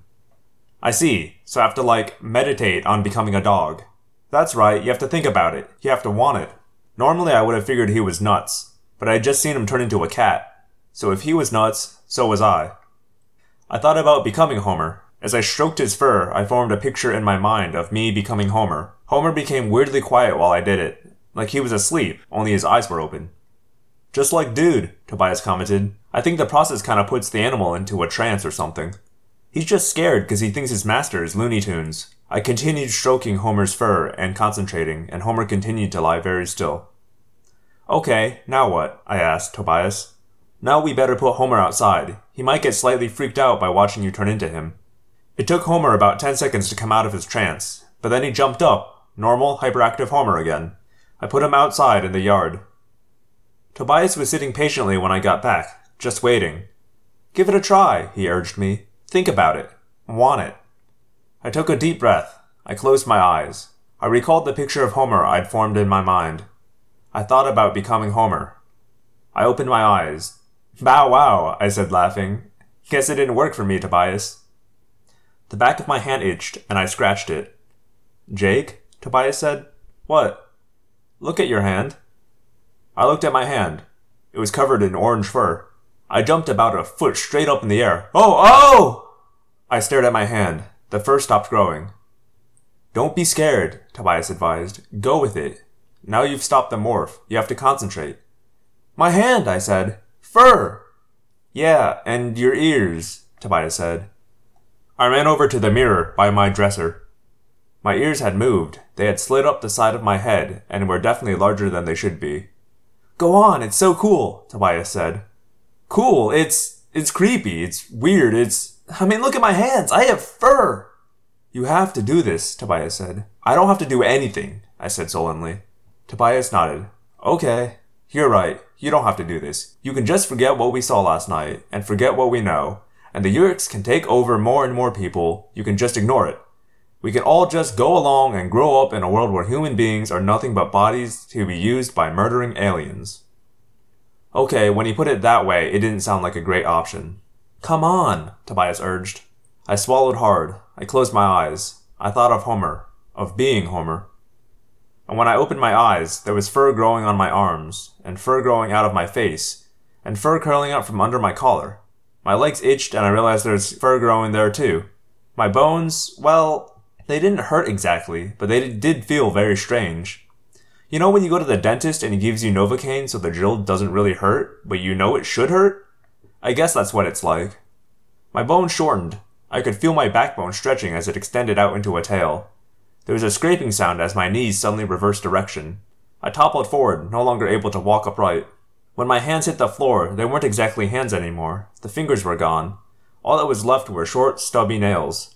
My face bulged out. My eyes drew closer together. Tobias got up and tilted the mirror down so I could see myself. I watched the final transformation as the last patches of my pink human flesh disappeared, and the tail, my tail, sprouted to its full length. I was a dog. It was insane, but just the same, I was a dog. I knew I should be scared by all of this, only I wasn't. I was ecstatic. I was giddy. I was thrilled. Happiness washed over me. Happiness filled me up. I breathed in through my ridiculously long nose and wow, wow, the smells. Oh man, you have no idea. I breathed in and right away I knew my mom was toasting a waffle in the kitchen, and I knew Tobias had walked through the territory of a big male dog, and I knew things I couldn't even explain in human words. It was like being blind all your life and then suddenly you can see. I ran over to Tobias and sniffed his shoe. I wanted a better idea of who that big male dog was. From the scent of his urine picked up by Tobias's shoe, I got a sort of picture of him. See, Homer knew him. His owners called him Streak. He was neutered, like me. He spent most of his time in his yard, but he broke out sometimes by digging under his fence. He got a mix of canned and dry food, Purina, no table scraps, unlike me. All this information made me happy all over again, and I had to wag my tail. I looked up at Tobias. He looked tall and strange, and not very colorful. I wasn't all that interested in looking at stuff. Smelling things was way better. Intruder! There was a noise in the yard. A dog! An unknown dog in my yard. An intruder! I ran to the window and perched against it and cut loose. I barked as loud as I could. No way some unknown dog was just gonna walk through my yard. Jake, get a grip, Tobias said. That's Homer out there. Homer? What? But I was. I tucked my tail between my legs. What was going on? Jake, listen to me, Tobias said. It's just like what happened to me when I morphed into a cat. The dog brain is part of your brain now. You have to deal with it. But there's a dog in my yard. That's Homer, Jake. You are Jake. You're just in the body copied from Homer's DNA. That's the real Homer out there. You put him out there. Focus. You are Jake. Jake. I took several deep breaths. The smells! Oh boy, there's this one smell I couldn't quite. Focus, Jake, I ordered myself. Focus. Slowly, I calmed the dog part of my mind. Let go of the smells. Let go of the sound of the dog in your yard. It wasn't easy that first time. Being a dog is so completely amazing. For one thing, there's nothing halfway about it. You're never sort of happy. You're happy! And you're never sort of bummed. You're totally, completely bummed. And boy, when you get hungry in dog form, you are nuts on the subject of food. There was a knock on my bedroom door. Yes, my bedroom door. I knew who I was again. I was Jake. Jake with four legs, a tail, and a snout, but Jake. The knocking seemed incredibly loud to my dog ears. Jake, you got Homer in there with you? My brother Tom's voice. Mom's on the phone. Tell him to stop yapping. He opened the door and stepped in. He looked around confused. Who are you? he demanded of Tobias. I'm Tobias. I'm Jake's friend. Well, where is he? Oh, he's around. Tobias said. Tom looked down at me. There was a strange smell about him. My dog brain couldn't quite identify it. It was an unsettling, dangerous smell. And somehow, in my own mind, I heard the echo of a laugh. A very human laugh I had heard the night before as Visser 3 swallowed the Andalite whole. Bad dog, Tom said to me. You keep quiet. Bad dog. And he left. I was devastated. I wasn't a bad dog. Not really. I was just barking because some other dog was in my yard. Bad dog? I was a bad dog? No, I wanted to be a good dog. I crept into the corner, utterly miserable. Tobias knelt down and patted my head. When he scratched me behind the ears, I felt a little better. Chapter 10 I called all the others on the phone after I got done morphing back into my normal body. Tobias took off on his own, saying he'd hook up with us later at Cassie's farm. I was on the kitchen phone with Cassie when Tom came in. Oh, there you are, he said. I covered the mouthpiece. Yeah, Tobias said you were looking for me before. I just wanted you to shut your dog up, Tom said. He turned his chair around backward and straddled it. I hesitated. For some reason, I didn't want to talk to Cassie with Tom listening in. I'll see you in a couple hours, okay? I told Cassie, and hung up. I looked over at Tom. He's bigger than me, even though I'm not exactly small. His hair is darker, almost black, while mine is brown. I had always trusted him. He wasn't like a lot of guys who pound on their younger brother. We were always kind of close. At least until the last year or so. Somehow, we just weren't spending as much time together.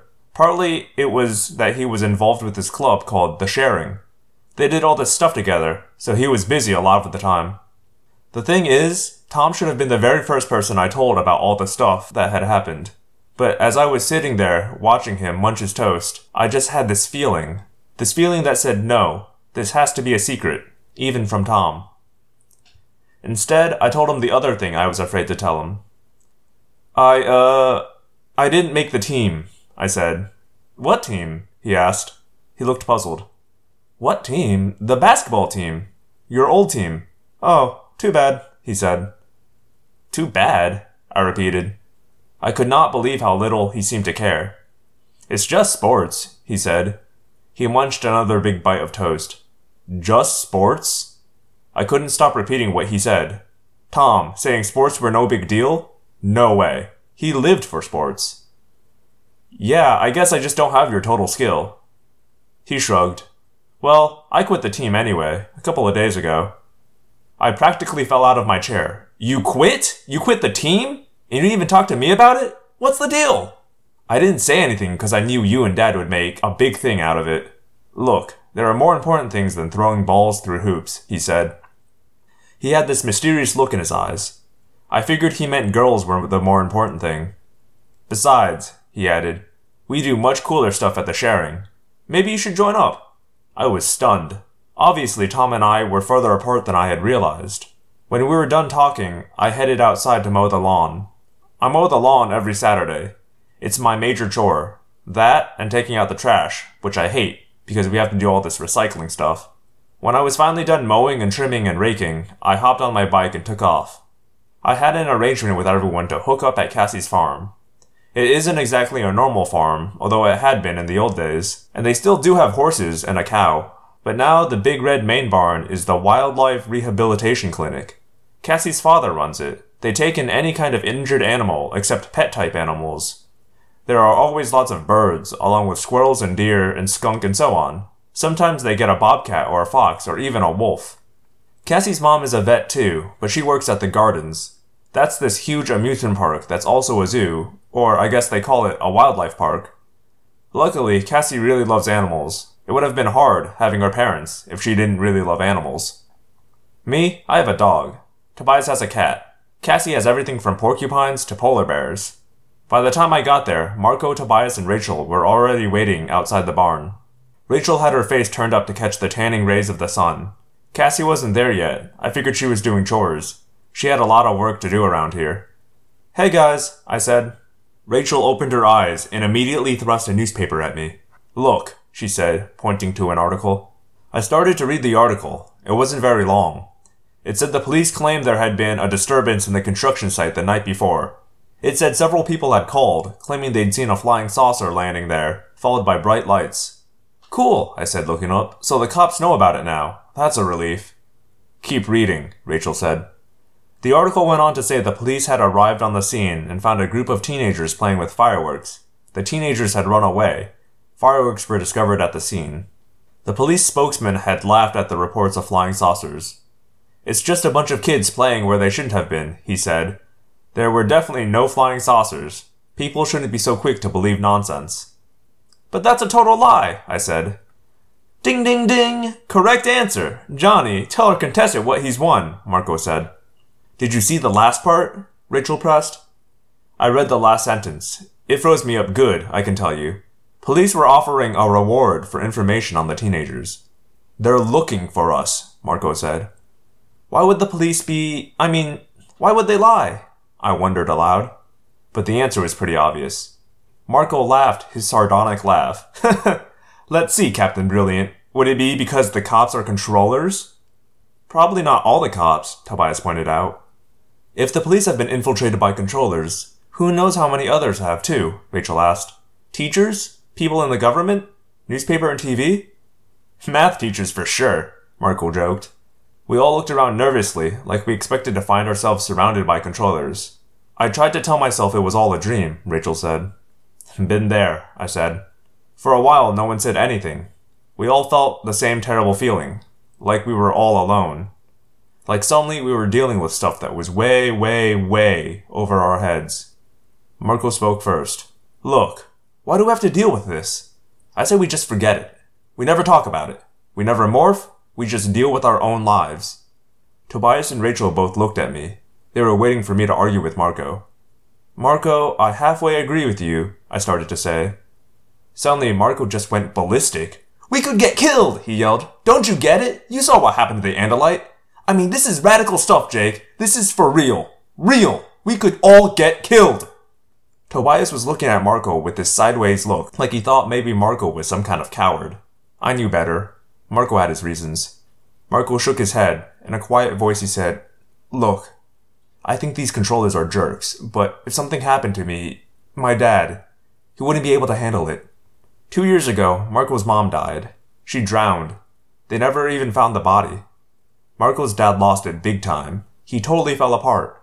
He quit his job as an industrial engineer because he couldn't handle being around other people. Now he was just working as a night janitor, making barely enough to support Marco. He spent his days sleeping or watching TV with the sound off. You can all think I'm a weasel if you want, Marco said. I don't care. But if I get killed or something, my dad will flat out die. He's only hanging in there because of me. I wondered if I should go pat him on the back or something. But if I had, Marco, being Marco, would have just said something sarcastic. There's Cassie, Rachel said, shielding her eyes and looking off across the open field. A horse, galloping across the green. Its black mane was flying in a warm breeze. I didn't see any rider. The horse slowed, trotting closer, and suddenly, I had a strange feeling about the horse. Cassie and I have been here for a while, Rachel said by way of explanation. She's really good at this. Look how fast she can do it. The horse nickered softly. Then the animal began to melt. The big brown eyes became slightly smaller. The long muzzle became a human mouth. A thing that was part horse and part Cassie smiled at us with big horse teeth and said, Hey kids! Marco suddenly sat down, very hard. He had never seen morphing. It's cool, I said, trying to sound very relaxed. It's just Cassie. I decided I'd better be a gentleman and look away. After all, when Tobias and I had morphed, we'd kind of morphed right out of our clothes. But I noticed that as Cassie emerged from the horse, she was wearing a skin tight blue outfit, one of those outfits girls wear to do aerobics. I watched and saw something beautiful happen. For just a few seconds, she stayed half horse and half human. She reminded me of the Andalite. I realized it was deliberate. Cassie was controlling the way she morphed. Geez, Rachel, I said. You're right. Cassie is good. Suddenly, we heard the sound of tires on gravel. We spun around. Down the gravel and dirt road came a single black and white car. The cops! Tobias cried. Chapter 11 Cassie, morph, now! I snapped. The police car was coming in fast. We do not want to have to explain a half horse, half person. Which way should I morph? Cassie wailed. Horse or human? She reared up slightly on her hind legs. I knew what was happening. She was fighting the horse's urge to panic. Human, human, human, I said. Everybody, stand in front of her. The police car squealed to a stop. sending gravel flying. A single policeman stepped out. I waved at him. Morning, he said. You kids, uh, hiding something? I wanted to look over my shoulder and see what kind of shape Cassie was in, but that would have been a mistake. Hiding something? I repeated. Step aside, all of you, he ordered. We did, revealing Cassie, fully human. The policeman looked puzzled, but then he shrugged. I breathed a huge sigh of relief. Can we help you, officer? Rachel asked in her best responsible voice. We're making some inquiries, he said, still looking at Cassie like something must be wrong with her. We're looking for some kids who were shooting off fireworks in the construction site across from the mall last night. Suddenly, Marco started coughing. Something the matter with him? the policeman asked. Nope, I said. Nothing wrong with him. We want these kids, the policeman said. We want them real bad. See, it was dangerous what they did. Could have been someone hurt. So we want to find these kids. Suddenly, I knew. He was one of them. The policeman was a controller. I looked at his face. It seemed normal, but inside his head was a creature from another planet, an evil, parasitic slug. Just behind those normal, human looking eyes, something vile lurked. I don't know anything about it, I lied. He looked at me real close, and I began to sweat. Hey, you know what? he said. You look familiar. You look like a young man I know named Tom. He's my brother, I said. I was trying not to let my voice go weird, but I just couldn't forget the fact that it wasn't really some normal human cop I was talking to. It was a Yeerk.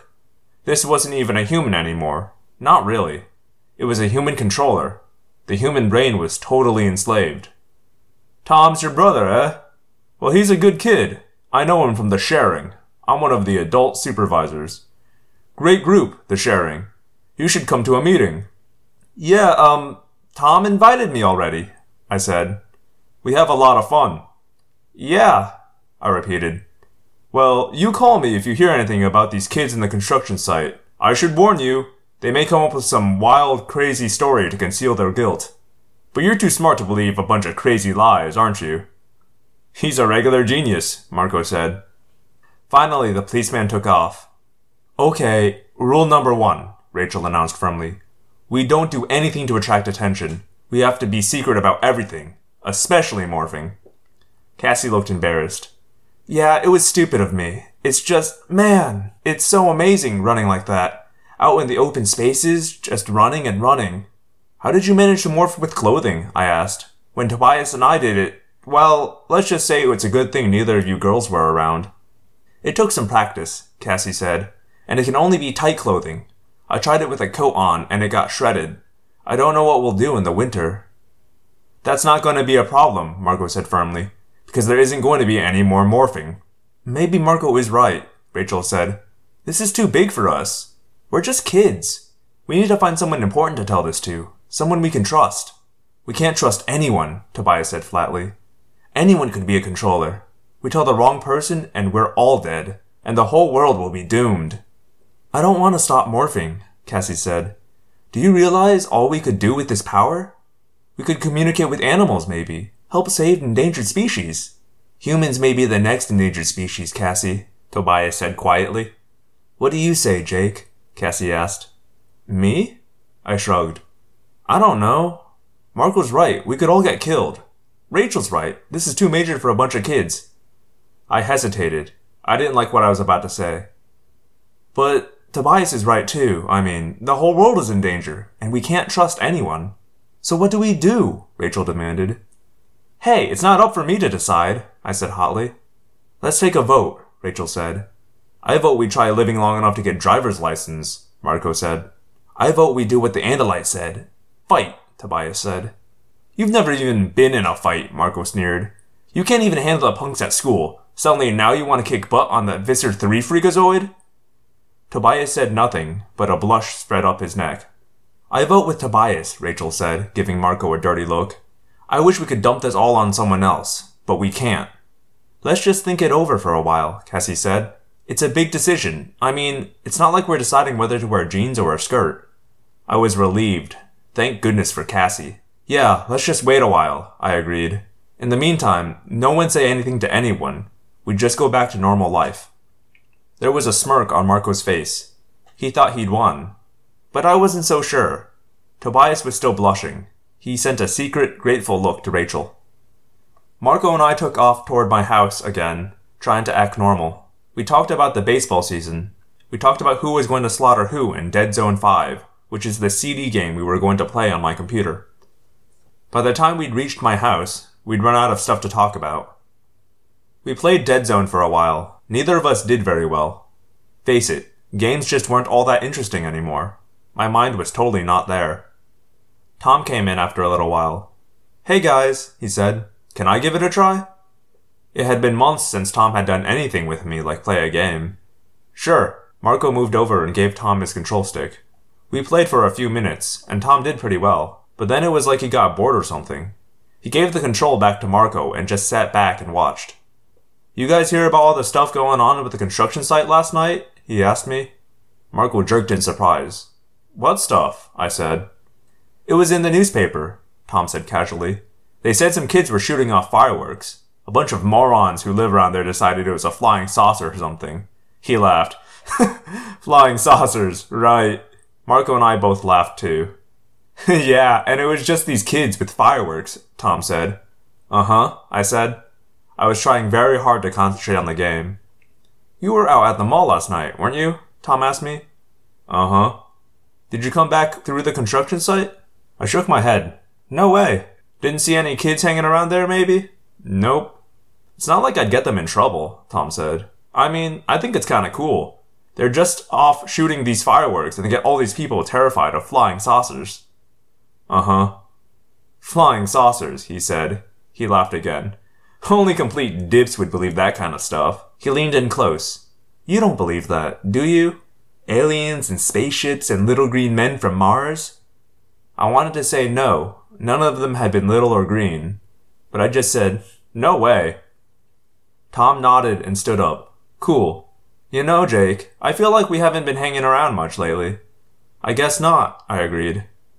That's too bad, he said. He snapped his fingers like he just had an idea. You know, you should join the sharing.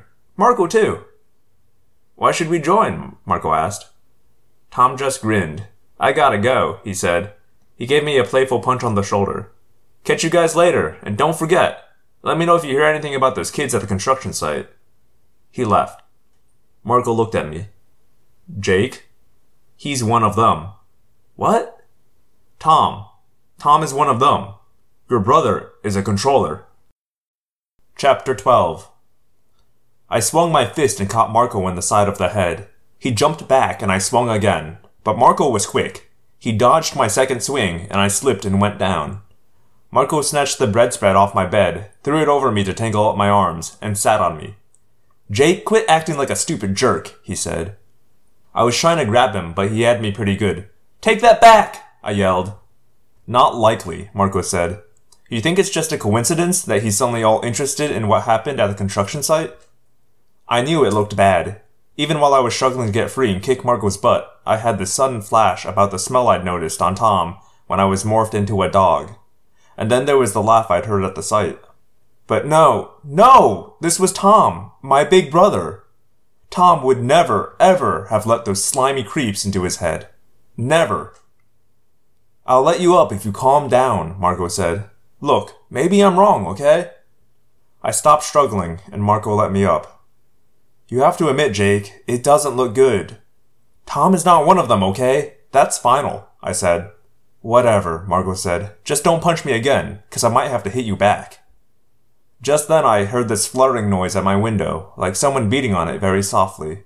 I went to the window, followed by Marco. There was a bird there, some kind of huge bird like a eagle or hawk, beating its wings against the window. Let me in, alright? I can't hover here forever. Marco's eyes went wide. He'd heard it too. I opened the window and the bird flew straight in. It landed on my dresser, it was almost two feet long, mostly brown, with gnarled talons and a sharp, hooked beak. It's some kind of eagle or something, Marco said. A red-tailed hawk, actually, Tobias said. Is that you, Tobias? Marco demanded. I thought we weren't going to do any more of this morphing. I never agreed to that. Well, morph back, Tobias, I said. You know what the Andalite said. Never stay in any form for more than two hours. Tobias hesitated. He tilted his hawk's head and peered at me with an incredibly concentrated gaze. At last, he hopped over onto my bed. Let me tell you something. It is beyond weird watching feathers turn into skin. The brown feathers ran together and merged and turned pink. It was like the feathers were melting, like they had turned into wax and were being heated up. The beak disappeared quickly and lips grew from it. The talons split into five and became toes. Halfway through the process of changing, Tobias was a lump, half pink, half brown, with feather like patterns still visible on his back and chest. His face was small and mostly human, except that he still had those sharp, alert hawk's eyes. Two tiny, shriveled arms protruded from the front of his chest, with fingers like a baby's. All in all, it was a pretty disgusting sight. But the human DNA asserted itself over the hawks, and he became more normal. About three minutes after he started the change, there was a completely normal Tobias sitting naked at the end of my bed. I haven't figured out how to morph clothes yet, like Cassie, he said sheepishly. Can I borrow some? I loaned him a pair of pants and a shirt, but my shoes were all the wrong size. That was one of the coolest things I've ever done in my life, Tobias said. His whole face was glowing. I was riding the thermals. What's a thermal? I asked. That's when there's warm air rising from the ground. It forms this cushion under your wings. You can just float up there, like a mile up. You just surf the thermals. You guys gotta do it. It's the best thing ever. Tobias, how on earth did you do a hawk morph? I demanded. There's an injured hawk right there in Cassie's barn, he said. There's this cool osprey too, but I decided on the hawk. How did you fly if the hawk you morphed was injured? I wondered. Marco shook his head pityingly. Jake, do you pay any attention in biology class? DNA has nothing to do with some injury. The DNA wasn't broken, just a wing. I ignored Marco. You're lucky Cassie's dad didn't catch you, I said to Tobias. He's so depressed, Tobias commented. Who's depressed? Cassie's dad? No, the hawk, I mean. I think he knows they aren't trying to hurt him or anything, but he can't stand being cooped up there while his wing heals. Tobias's eyes darkened. It's terrible when birds have to be locked up in cages. They should be free. Yeah, free the birds, Marco commented sarcastically. I'll get the bumper sticker printed right up. You wouldn't have that attitude if you'd been up there with me, Tobias said angrily. It was cool being a cat and all, but a hawk! It's just total, absolute freedom. I'd never seen Tobias so happy. I mean, Tobias has a pretty lousy home life. Thinking about it, I suddenly had this feeling. I repeated the warning. No more than two hours in any morph, right? You keep track of the time, right? Tobias smiled. Yeah, I don't have a watch or anything, but with hawk eyes, you can actually see the hands of someone's watch when they're half a mile below you. It's like being Superman. You can fly, plus you have supervision. Now he's Superman, Marco muttered. I was looking around. I guess I thought I might be able to see something from the air, Tobias said. I was looking for something that might be a Yeerk pool. The phrase sounded vaguely familiar, I remember Visser 3 saying something about Yeerk pools. What's a Yeerk pool? I asked Tobias. It's where the Yeerks live in their natural state. Every three days, a Yeerk has to leave his host body and go into the Yeerk pool to soak up nutrients, especially Kandrona rays. Marco and I exchanged a suspicious look. Neither of us knew any of this. At the end, Tobias explained, when the Andalite told us all to run for it, I stayed behind for a few seconds. I guess maybe I was too scared to even run. I shook my head. I knew better. Tobias just hadn't wanted to leave the Andalite alone. I think maybe the Andalite meant even more to Tobias than to the rest of us. Anyway, he gave me visions, I guess you'd call them. Pictures. Information. A lot of it, all at once. All jumbled. I haven't even started to sort it all out. But I do know about the Yeerk pools and the Kandrona. Marco held up a hand, silencing Tobias. Let me check the door, he said. He went to my door and peeked out into the hallway. All clear, he announced. Tobias gave Marco a questioning look. Tom, Marco said. He's one of them. Don't make me hurt you, I warned him angrily. Tom is not a controller. Either way, we should be careful, Tobias said. He lowered his voice.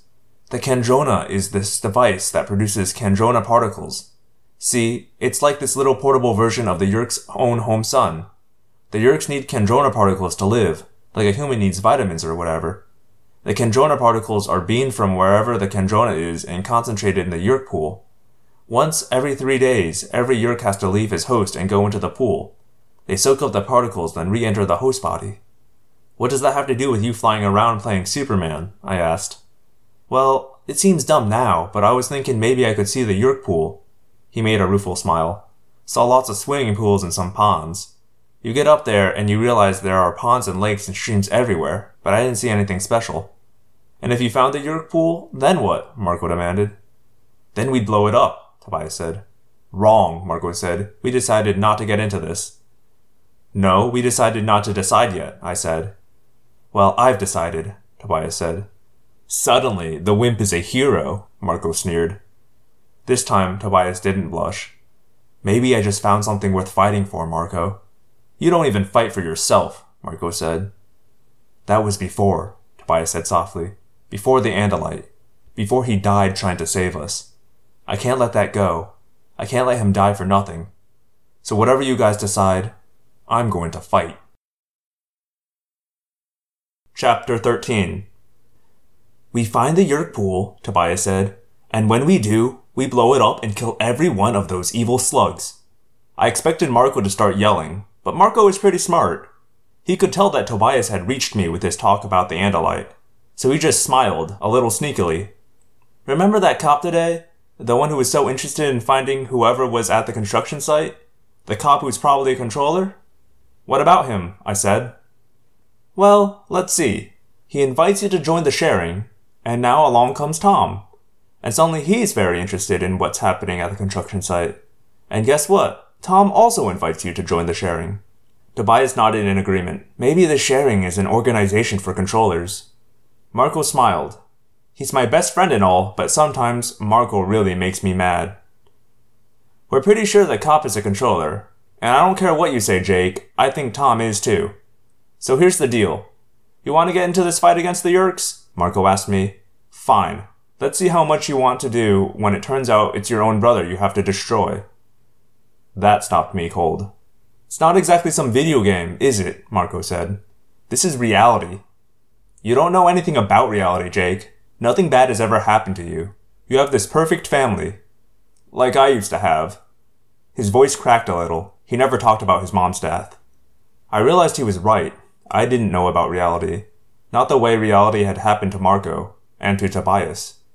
So maybe we just walk away from this, Marco said. Let someone else fight this fight. Sorry about the Andalite, but I've got enough death in my family. No, I said, surprising myself. The Andalite gave us morphing power for a reason. It wasn't just for the fun of being a dog or a horse or a bird. He hoped we would fight. Then maybe Tom is the enemy, Marco said. Maybe it's your own brother you'll end up destroying. Yes, I said. My throat felt tight. Maybe that's what will happen.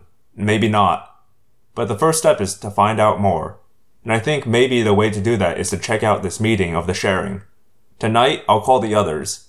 Anyone wants to come? Cool. You want to stay out of it, Marco? That's cool too. He hesitated. He sent Tobias an angry look, but he said, Okay, this is just a meeting, right? We go and see. I'm for that. I called the others. Rachel agreed quickly. Cassie had to think about it for a little while, but she agreed too. I told Tom we were interested in attending the meeting. Me and Marco and Rachel and Cassie. We'd already decided Tobias would be there too, only in a different way. Tonight's a great meeting to come to, Tom said enthusiastically. We're having a bonfire on the beach, you know, hanging out, playing games and stuff. We play night volleyball, which is so funny because half the time guys can't even see the ball. It's great. It's the best organization. You'll love it. Listening to him, it sure didn't sound like the sharing was connected to the Yeerks. You couldn't really picture Visser 3 or a bunch of Taxxons playing volleyball. I was thinking maybe we were all just nuts. The sharing was probably just like some new kind of co-ed Boy Scouts or something. It wasn't that far to the beach, so we decided not to drive there with Tom. We walked. Tobias walked part way with us, then he stepped behind a dark dune as we got close to the shore. A few minutes later, we saw a hawk take flight. There aren't that many thermals at night, so he had to work to get altitude, but then I guess he found a decent enough updraft because he soared up and away till he disappeared. I have got to try that, Cassie said. It looks wonderful. Yeah, I agreed. Ahead, the bonfire burned bright in the dark beach. People were all around it, playing, talking, eating, Kids from school. Adults. People I didn't know. Others I did. Were they all controllers? I wondered. How could I ever know? And was my brother one of them? After about an hour of hanging out on the beach, I was sure I was nuts. There was no way these guys were aliens. We played some volleyball, me and Tom together on one team. We ate the barbecue ribs they had. I mean, it was just like this normal, good time. The sand was still warm. The night air was chilly, but near the fire, it was nice. Now you see why I enjoy this? Tom asked me. It's cool, I said. I looked around at all the people having fun. I didn't realize it was so much fun. Well, that's not all it is, Tom said. I mean, it's more than just fun. The sharing can do all kinds of things for you, once you're a full member. How do you get to be a full member? I asked. He smiled mysteriously. Oh, that'll come later. First, you become an associate member. Later, the leaders will decide whether to ask you to become a full member. Once you become a full member, the whole world changes. At that moment, something weird happened. I was looking at Tom, and he was smiling at me. But then his face kind of twitched. His head started to pull to one side, like he was trying to shake his head, only he couldn't quite do it. Just for a split second, there was this look in his eyes. Scared, or, or something. He was looking right at me, and it was like some different person, some scared person, was looking out through those same eyes. Then he was back to normal, or what looked like normal. I have to go for a while now, he said. The full members have a separate meeting. You guys stay here and have fun. Have some more of that barbecue. It's great, isn't it? With that, he was gone into the night. I felt like I had swallowed barbed wire. Marco and Cassie came over. They had just finished playing frisbee in the surf with some other kids. Marco was laughing. okay, he said. I admit it, I was wrong. These are just normal people having a good time. Tom is not a controller. I didn't know whether to laugh or cry. Marco was wrong. I knew what I had seen in Tom's eyes. He was trying to warn me. Somehow he had managed to gain control of his face for just a second before the Yeerk in his head had crushed him. Tom, the real Tom, not the Yeerk slug in his brain, had tried to warn me. Chapter 14 They're all going off to a separate meeting, I said. All the full members. I'd sure like to know what goes on in that meeting. I struggled to sound normal, but my insides were churning. I saw people heading that way, Rachel pointed. Let's see if we can get close. I said. What's going on? Marco asked. I thought we just decided everything here was normal. It was Cassie who answered him. Nothing is normal here, she said. Can't you feel it? She shivered. All these so-called full members, they're all being so perfectly nice, so perfectly helpful. They're so perfectly normal, it's abnormal. And all the time, their eyes are following you, watching you, watching you like, like a hungry dog watching a bone. Creepy, Rachel agreed. Like if you took cheerleaders, combined them with gym teachers, and made them all drink 10 cups of coffee. They are all just a little bit too happy, aren't they? Marco admitted. People keep telling me how all their problems disappeared once they became a full member of the sharing. It's like some cult or something. I'm getting into that secret meeting, I said. I had to know. I had to be dead sure. Let's get away from the fire, over behind that lifeguard stand. How are you going to get into the meeting? Marco asked. They won't worry about some stray dog that's walking along the beach, I said. Some stray? Oh, Marco said. Good idea, Cassie said. I'd do it too, but the only morph I can do is a horse. They would notice a horse. I checked to see that no one could see us. I waved over my head. A few seconds later, Tobias came swooping silently out of the starlit sky. He landed on the lifeguard stand. What's up? The full members are off in some private get together, I told him. Do you know where they are? Of course. With these eyes, I can see mice scampering through the dune grass. Nice, plump, tasty looking things. Tobias, get a grip. Don't start eating mice just because you're in a hawk's body. What's next? Roadkill? He didn't say anything. Maybe he was offended at my suggestion that he would eat roadkill. Or worse, maybe he wasn't offended. Where are the full members? I asked. About a hundred yards down the beach, there's a little bowl like area formed by the dunes. There are people posted all around, though, like guards. I nodded. Good job, Tobias. You've been in that body for more than an hour. You need to morph back. No, I'll keep watch from above for a while longer. he said. No, Tobias, I said sharply. You need to morph back. You've done what we need you to do. Um, there's a little problem. I don't exactly have any clothes on. Cassie grinned. I'm going to have to teach you boys how to morph clothing. Still, Tobias hesitated. I hate changing back. It's like going back into a prison or something. I hate it when I don't have wings. Tobias, you can always return to your hawk morph later, Rachel reassured him. Now come on, both of you. I'll look the other way so your delicate boy modesty isn't offended. I took a deep breath. It was only my second morph. It still seemed totally ridiculous that I was even thinking about becoming a dog.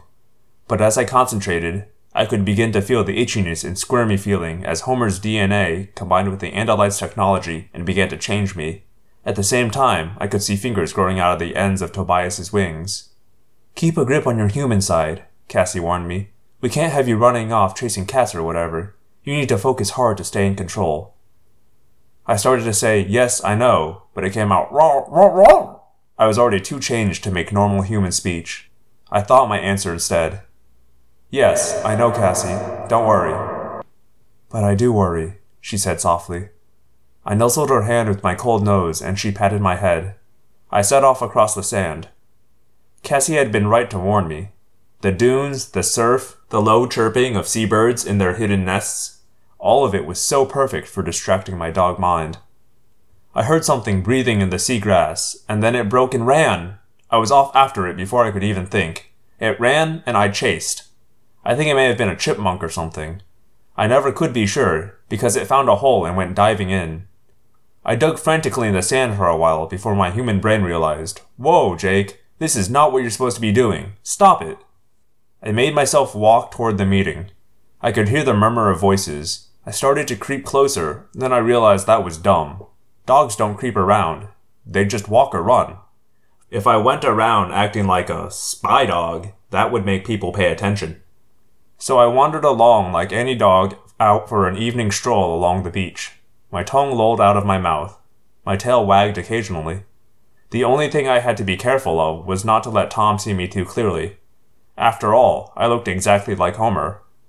Basically, I was Homer. I approached the edge of the area. There were high dunes all around.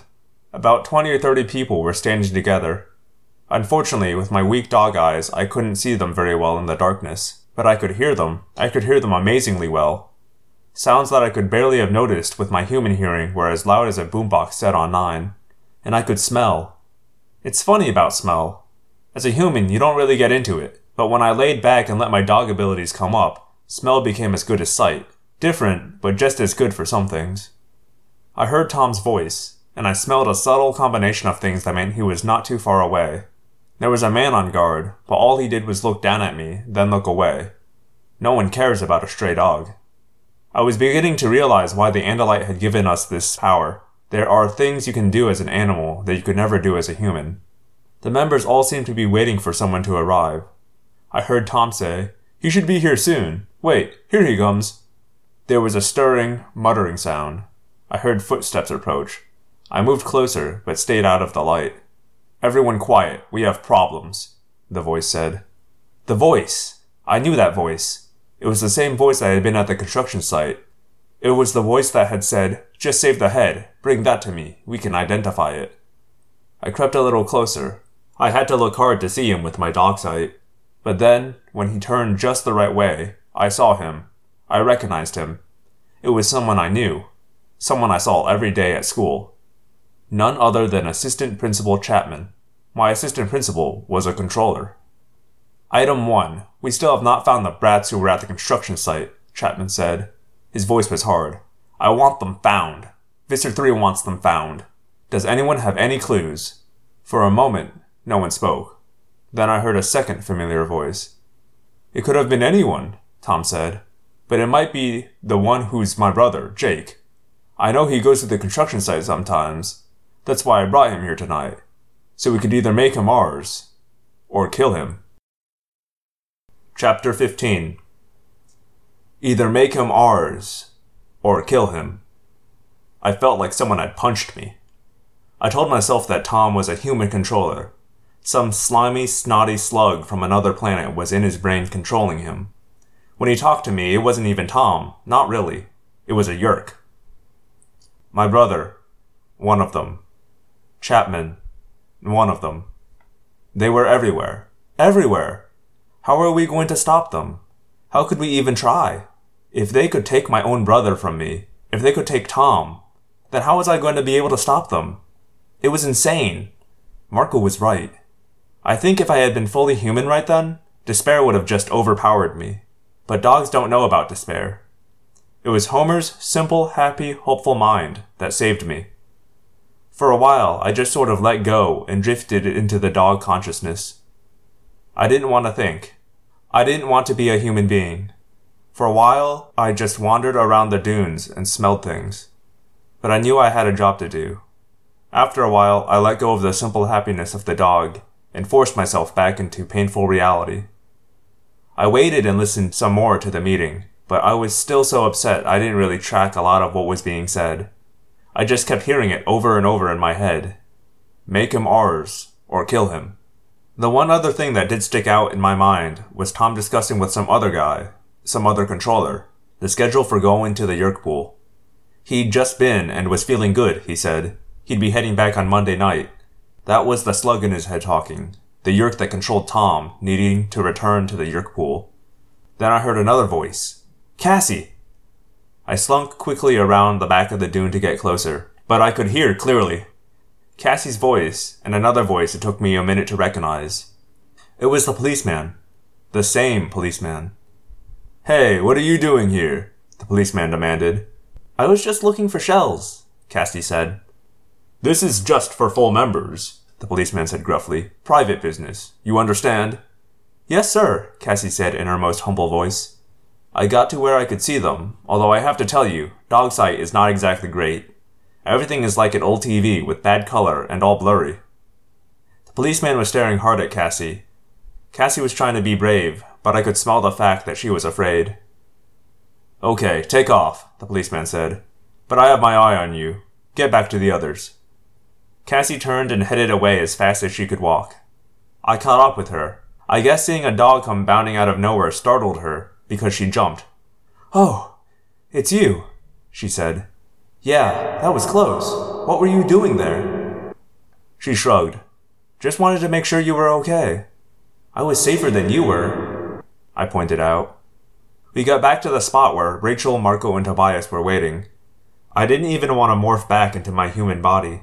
I knew that I could just let go of myself again, and in a few minutes my dog brain would forget why my human brain was sad.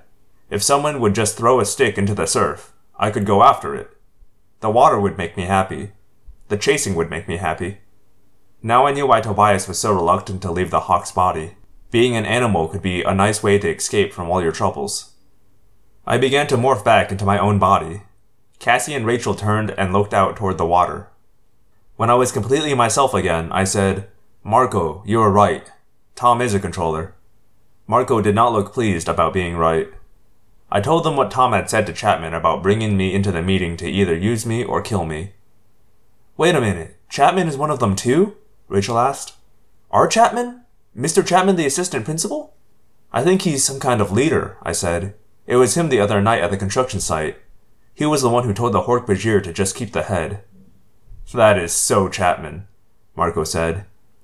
I suggest we get the heck out of here, Tobias said. No, it's okay, I said. Chapman told Tom there was not to be any killing at a sharing meeting. They don't want any suspicious activities. He also said they couldn't just go around killing every kid who might have been at the construction site. They needed to be sure. That's decent of them, Rachel said dryly. Not really. Chapman just said that for a while longer they still have to avoid attracting too much attention. A bunch of kids start turning up dead and people will definitely notice. He said they should just wait. Kids can't keep quiet for long about seeing aliens. When the kids talk, the controllers will find them and get rid of them. Except we aren't going to talk about what we saw, Rachel said. You got that right, Marco agreed. We aren't saying anything. We are forgetting everything we saw. We are going on with our normal lives. And leave Tom the way he is? I demanded. No way. Never. He's my brother. I'm going to save him. Just how do you figure you'll do that? Marco asked sarcastically. Let's see, it's you versus Chapman, the cops, a bunch of Hork-Bajir and Taxxons, and worst of all, that creep, Visser 3. All you can do to fight them is turn into a dog and bite their ankles. It's like being stuck in the most impossible video game ever invented. I grinned. Or, at least I showed my teeth. Yeah, it is, kind of. But I'm pretty good at video games. And he won't be alone, Rachel said. I'm in this too. And me, Tobias said. Me too, Cassie agreed. Swell, Marco said. Suddenly you're the Fantastic Four. This isn't a comic book. This is real. We heard the sound of people coming through the dunes. The meeting of the full members had broken up. Everyone quiet, I said. We let this ride. For now. I said that to calm Marco down. I had no intention of letting it ride. I pulled Cassie aside. Listen, Cassie, I need an animal morph that will let me watch Chapman without him seeing me. What do you have at the farm? Cassie got quiet for a moment. Let me think. We have a lot of injured birds, of course. We have the wolf with the broken leg. We have the wildcat with one eye. I waited while she went down a list of all the animals in the wildlife rehabilitation clinic. Suddenly, Cassie snapped her fingers. I wonder, how small an animal do you think we can morph? I shrugged. I had no idea. I may have something in mind, she said. It's not really in the clinic as a patient. It just sort of lives there. It's small, it can crawl up walls, it's fast if you need to get away, and I guess it can hear and see okay. Which is how I ended up in Cassie's barn later that night, crawling beneath cages full of sick buzzards and between a pair of jumpy deer, looking for lizards. Chapter 16 I did it Monday morning in my locker at school. I turned into a lizard. A green anole, to be exact. It's a member of the iguana family. Like you care. I waited till the bell rang for first period, which was English class. When everyone else was out of the hallway, I just climbed into my locker. I tried to act cool about it, just in case anyone was watching. The locker was about two inches shorter than me, so I had to crouch, and it was so tight I couldn't move. The only light was from the three small ventilation slits. I could hear my heart pounding in the cramped dark space. I was afraid. It was one thing to turn into a dog. I mean, it's weird, it's strange, but it's also kind of cool. Dogs are cool animals. But lizards? I should have practiced, I muttered under my breath. I really should have practiced like Cassie said. I started to focus for the morphing. I remember the way we had caught the lizard the night before last. We'd spotted it with a flashlight, and Cassie had put a bucket over it so it couldn't get away. It had been fairly creepy, just touching it to acquire its DNA pattern. Now I was going to become it. The first thing I noticed was that I suddenly had a lot more room inside the locker. I didn't have to crouch down, and my shoulders weren't scrunched up anymore. I touched my face with one hand. My skin was looser than it should have been, and pebbly to the touch. I ran my hand over my head. My hair was almost all gone. Things began to happen very fast. The locker grew and grew around me. It was as big as a barn, big as a stadium. It was like falling, like falling off a skyscraper and taking forever to hit the ground. I was standing on something sticky, as large as a boulder. How could a boulder have gone into my locker? But then I realized it was a wad of gum. An old, chewed up wad of gum stuck to the bottom of my locker. Gigantic drapes as big as the sails of a ship were falling all around me. They were my clothes, in the dim light, I could see two monstrous, misshapen things on either side of me. I could just make out the Nike swoosh and realized they were my shoes. They were the size of houses. And then the lizard brain kicked in. Fear! Trapped! Run! Run! Run, run, run, run, run! I shot left. A wall! I scampered up, feeling my feet stick to it. Trapped! I jumped back. Another hard surface. Trapped! Run, run, run, run, run! I fought to get control, but the lizard brain was panicked. It didn't know where it was. It wanted out. Out! Go toward the light, I ordered my new body. The ventilation slits, that was the way out. But the body was afraid of the light. It was terrified. I was still bouncing off the walls. I could not overcome the panic instincts of the lizard body. Go to the light, I screamed inside my head, and suddenly I was there. I poked my head out, and my body slithered after me. My tongue flicked out, and I got a weird kind of input from it. Like smell, only not quite. Kept flicking, and I could see it shoot out of my mouth and lick the air. In the bright light, I realized how bad the lizard eyes were.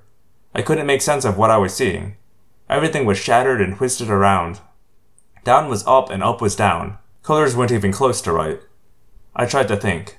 Come on, Jake. You have eyes on the side of your head now. They don't focus together. They see different things. Deal with it. I tried to make sense of the pictures using this knowledge, but they were still a mess.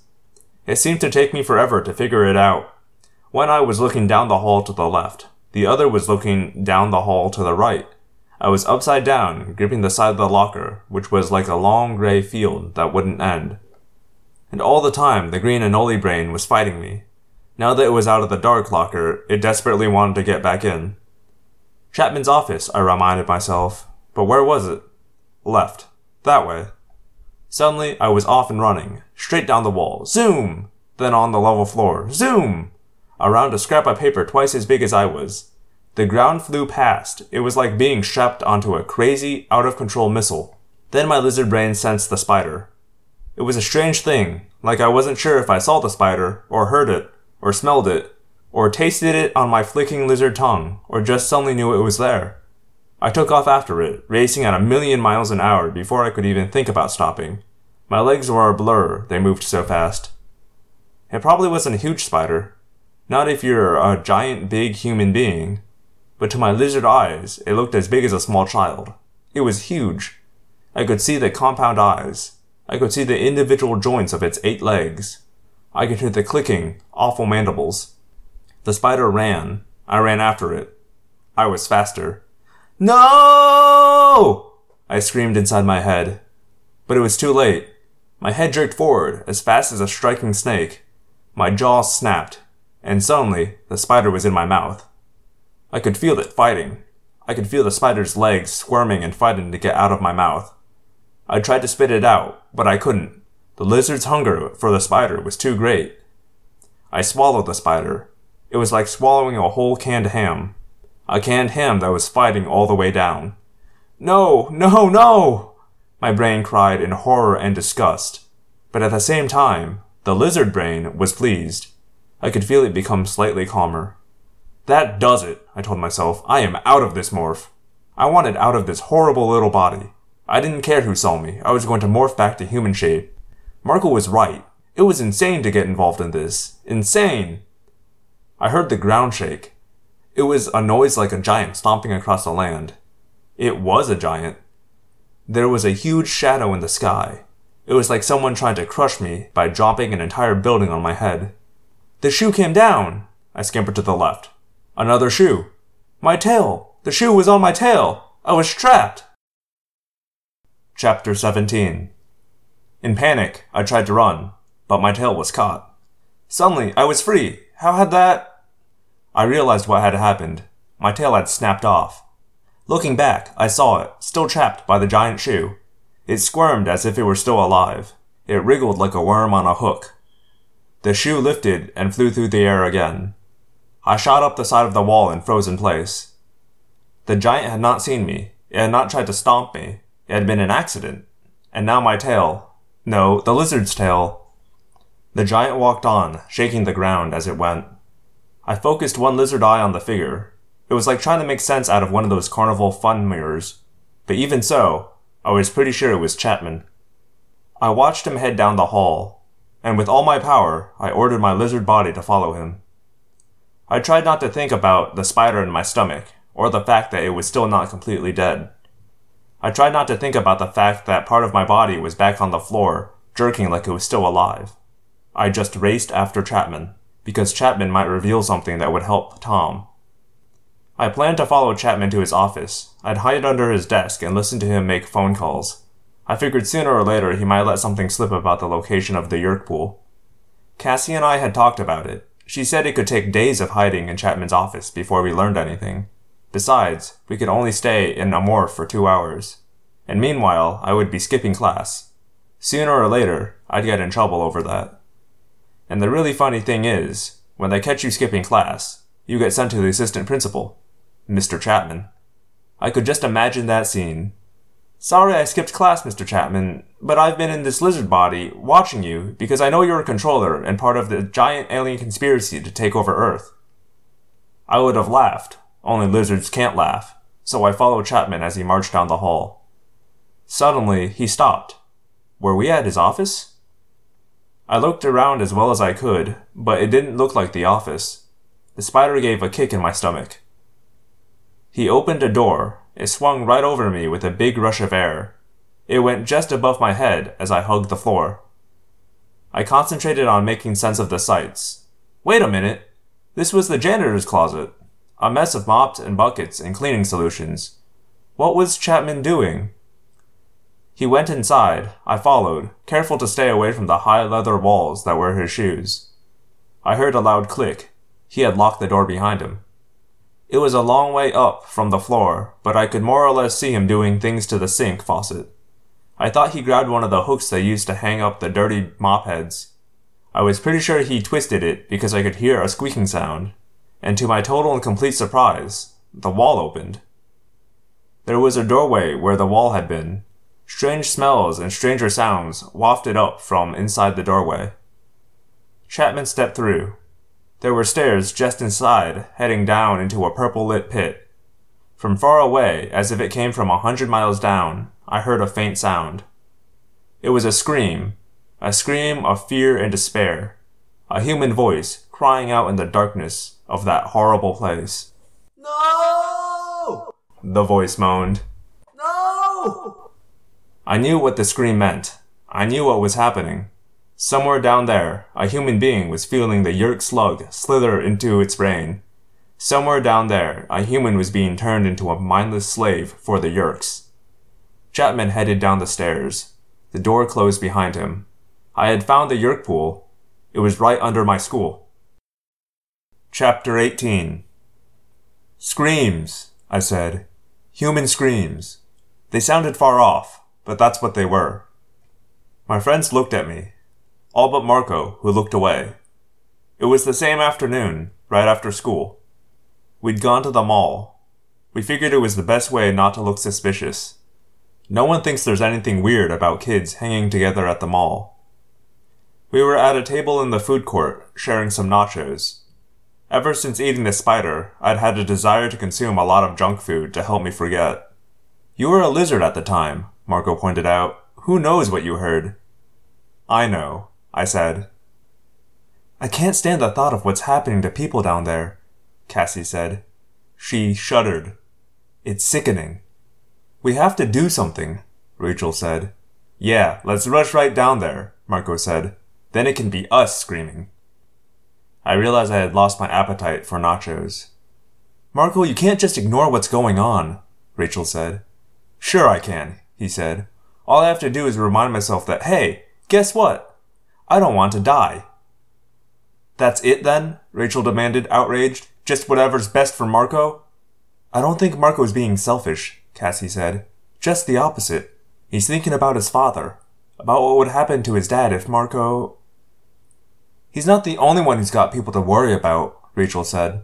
I have a family. We all do. Not me, Tobias said softly. He smiled his sad, crooked smile. It's true. No one gives a rat's rear about me. I do, Rachel said. I was surprised to hear her say that. Rachel isn't exactly sentimental. Look, I said, I'm not asking anyone else to go with me, but I don't have a choice. I heard that scream today and I know Tom is going down there tonight.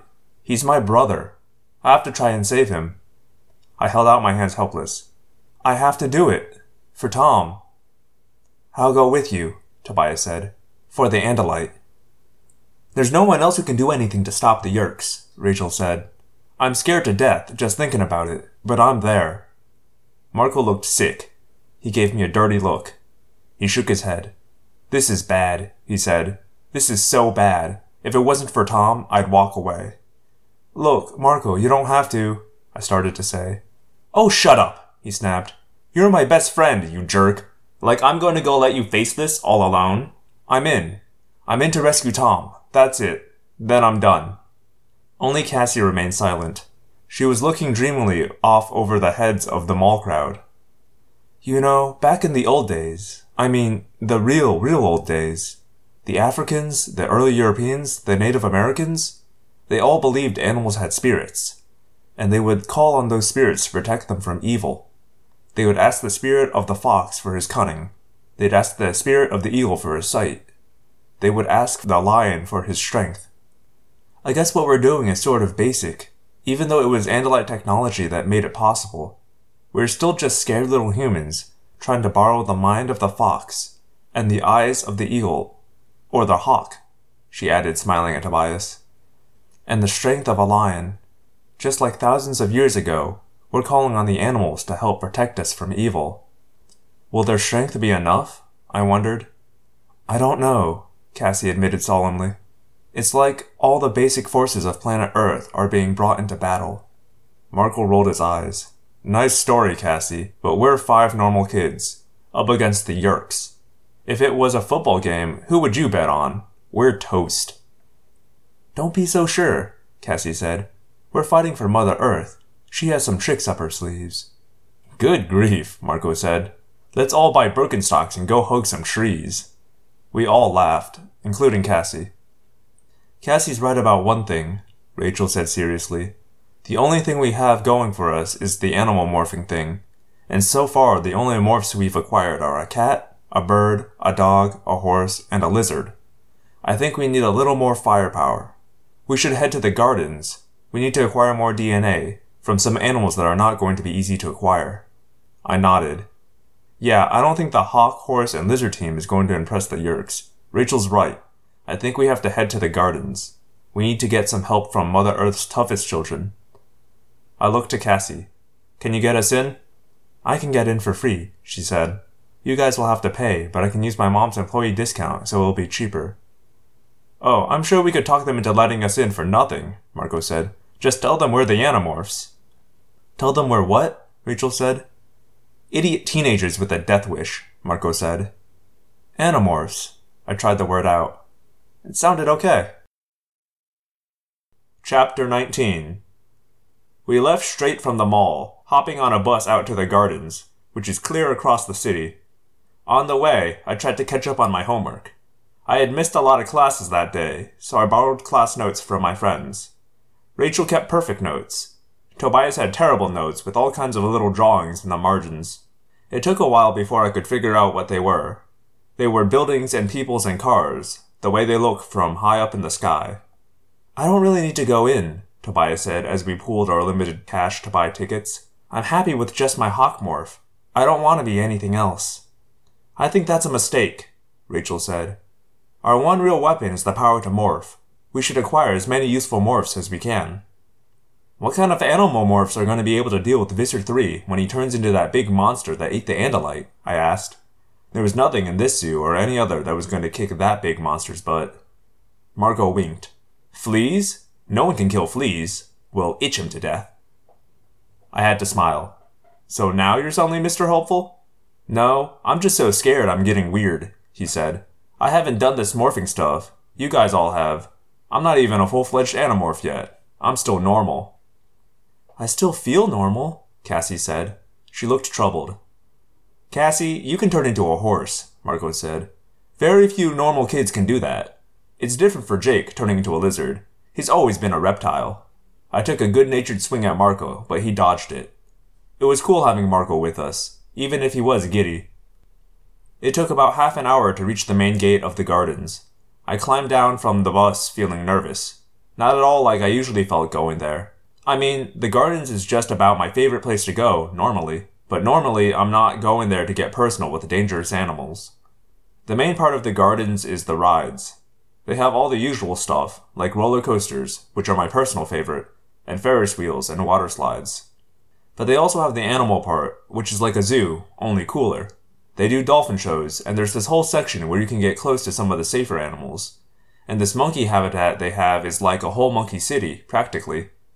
Anyway, if I were an animal, and I had to be in a zoo, I'd want to be here. Cassie led us to the main building, which holds all kinds of exhibits. It has everything but the really big animals that need lots of space. Those animals are farther out, mostly, in big grassy habitats that look like parks. Parks with walls and moats and fences around them. The main building is supposed to be like a rainforest, I guess. It's where they keep animals that need to be warm all the time. There's a pathway that winds around with tall tropical trees overhead, with bushes here and there between the exhibits. Some of the exhibits are tiny, and some are really big, like the area they have for otters. It has a waterfall and a water slide for the otters to play in. We were near the otter habitat when Cassie stopped. Okay, now everyone stay together and try not to look too suspicious looking, she said. I'm taking you inside. Inside where? Marco asked. Well, the way it works is there are walkways behind all these exhibits. That's how they feed the animals and give them meds or whatever. Meds are medicines. Sorry. She pointed to an inconspicuous doorway. Anyway, we can go in through there. It was an odd change from the outside to inside. One minute, we were in this fake rainforest. The next minute, we were in what looked like a hallway at school. Only the smell was worse. Kind of damp and moldy and musty. More like the boys' locker room. Okay, look, if any staff people stop us, the story is we're here to see my mom, Cassie said. Of course, it's so late in the afternoon she won't be here, I hope. Because if she finds out I've been dragging four of my friends around back here, well, I can't be saving the world from alien invaders if I'm grounded. Hopefully, there won't be too many staff people around here at all. We shuffled along the hallway, feeling like we definitely did not belong, which we didn't. On either side of the main hall, there were side paths that led to different exhibits. Unfortunately, the doorways to the exhibits just had numbers on them. I knew we'd have to rely on Cassie's knowledge to find our way around. Behind some of those doors were animals you didn't want to just walk in on. How do you guys feel about gorillas? Cassie said. She had stopped by one of the numbered doors. This is Big Jim's cage. He just came over from another zoo, so he's in his own private environment for now. He's very gentle. Slowly it dawned on me what Cassie was saying. Oh, you mean, does one of us want to acquire his DNA? That's why we're here, Jake, Rachel pointed out. She batted her eyes at Marco. How about you, Marco? Haven't you always wanted to be a big hairy guy? Marco didn't look like he was crazy about the idea, but I knew how to handle Marco. Maybe Marco should try something easier for his first morph, I said. You know, like a cuddly little koala or something. That did it. Koala, Marco said, giving me a dirty look. Open the door, Cassie. He hesitated. You said gentle, right? Gorillas are extremely gentle, Cassie said. Then, in a quieter voice, she added, Unless you make them mad. Cassie opened her backpack. She took out an apple and handed it to Marco. Here, you just open the door.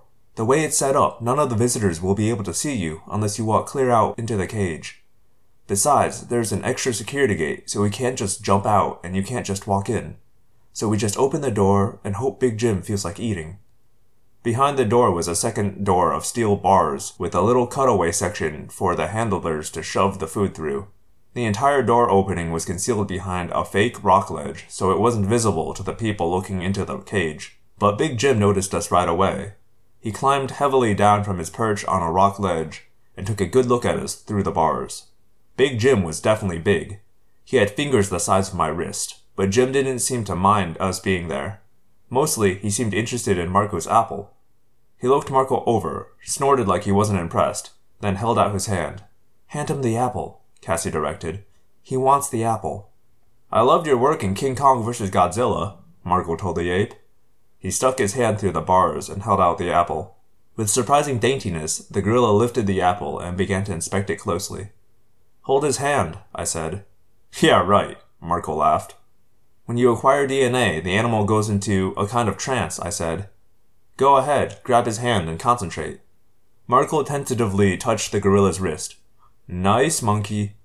The gorilla ignored him. Big Jim was much more interested in the apple than in any of us. Concentrate, Rachel urged. Marco closed his eyes. The ape closed his eyes. This is so cool, Tobias commented. You realize that gorilla could pull Marco apart like he was a paper doll. Look at those arms. Marco opened one eye. Tobias, being terrified gets in the way of concentrating. So how about if you shut up about his arms? Suddenly, I heard a whirring sound. I looked down the hall, then back. It was one of those electric carts, like a golf cart. It was coming toward us. Just act natural, Cassie hissed. Marco slipped out and she slammed the door on Big Jim. As long as it isn't a security guy, we're probably okay. The cart came up to us. Its driver was a man wearing a stained tan lab coat over his jeans. In the back of the cart were two very large white plastic buckets full of something brown and horrible smelling. Hey, you're Cassie, right? The doc's kid? How's it going? Fine, Cassie said. She waved casually, and the man drove right on past. That was easy, Rachel said. He didn't even seem to care that we were back here. Well, what's next? Cassie wondered. We were at a four way corner. There were blank, white painted hallways in all directions. An electric golf cart was parked there too.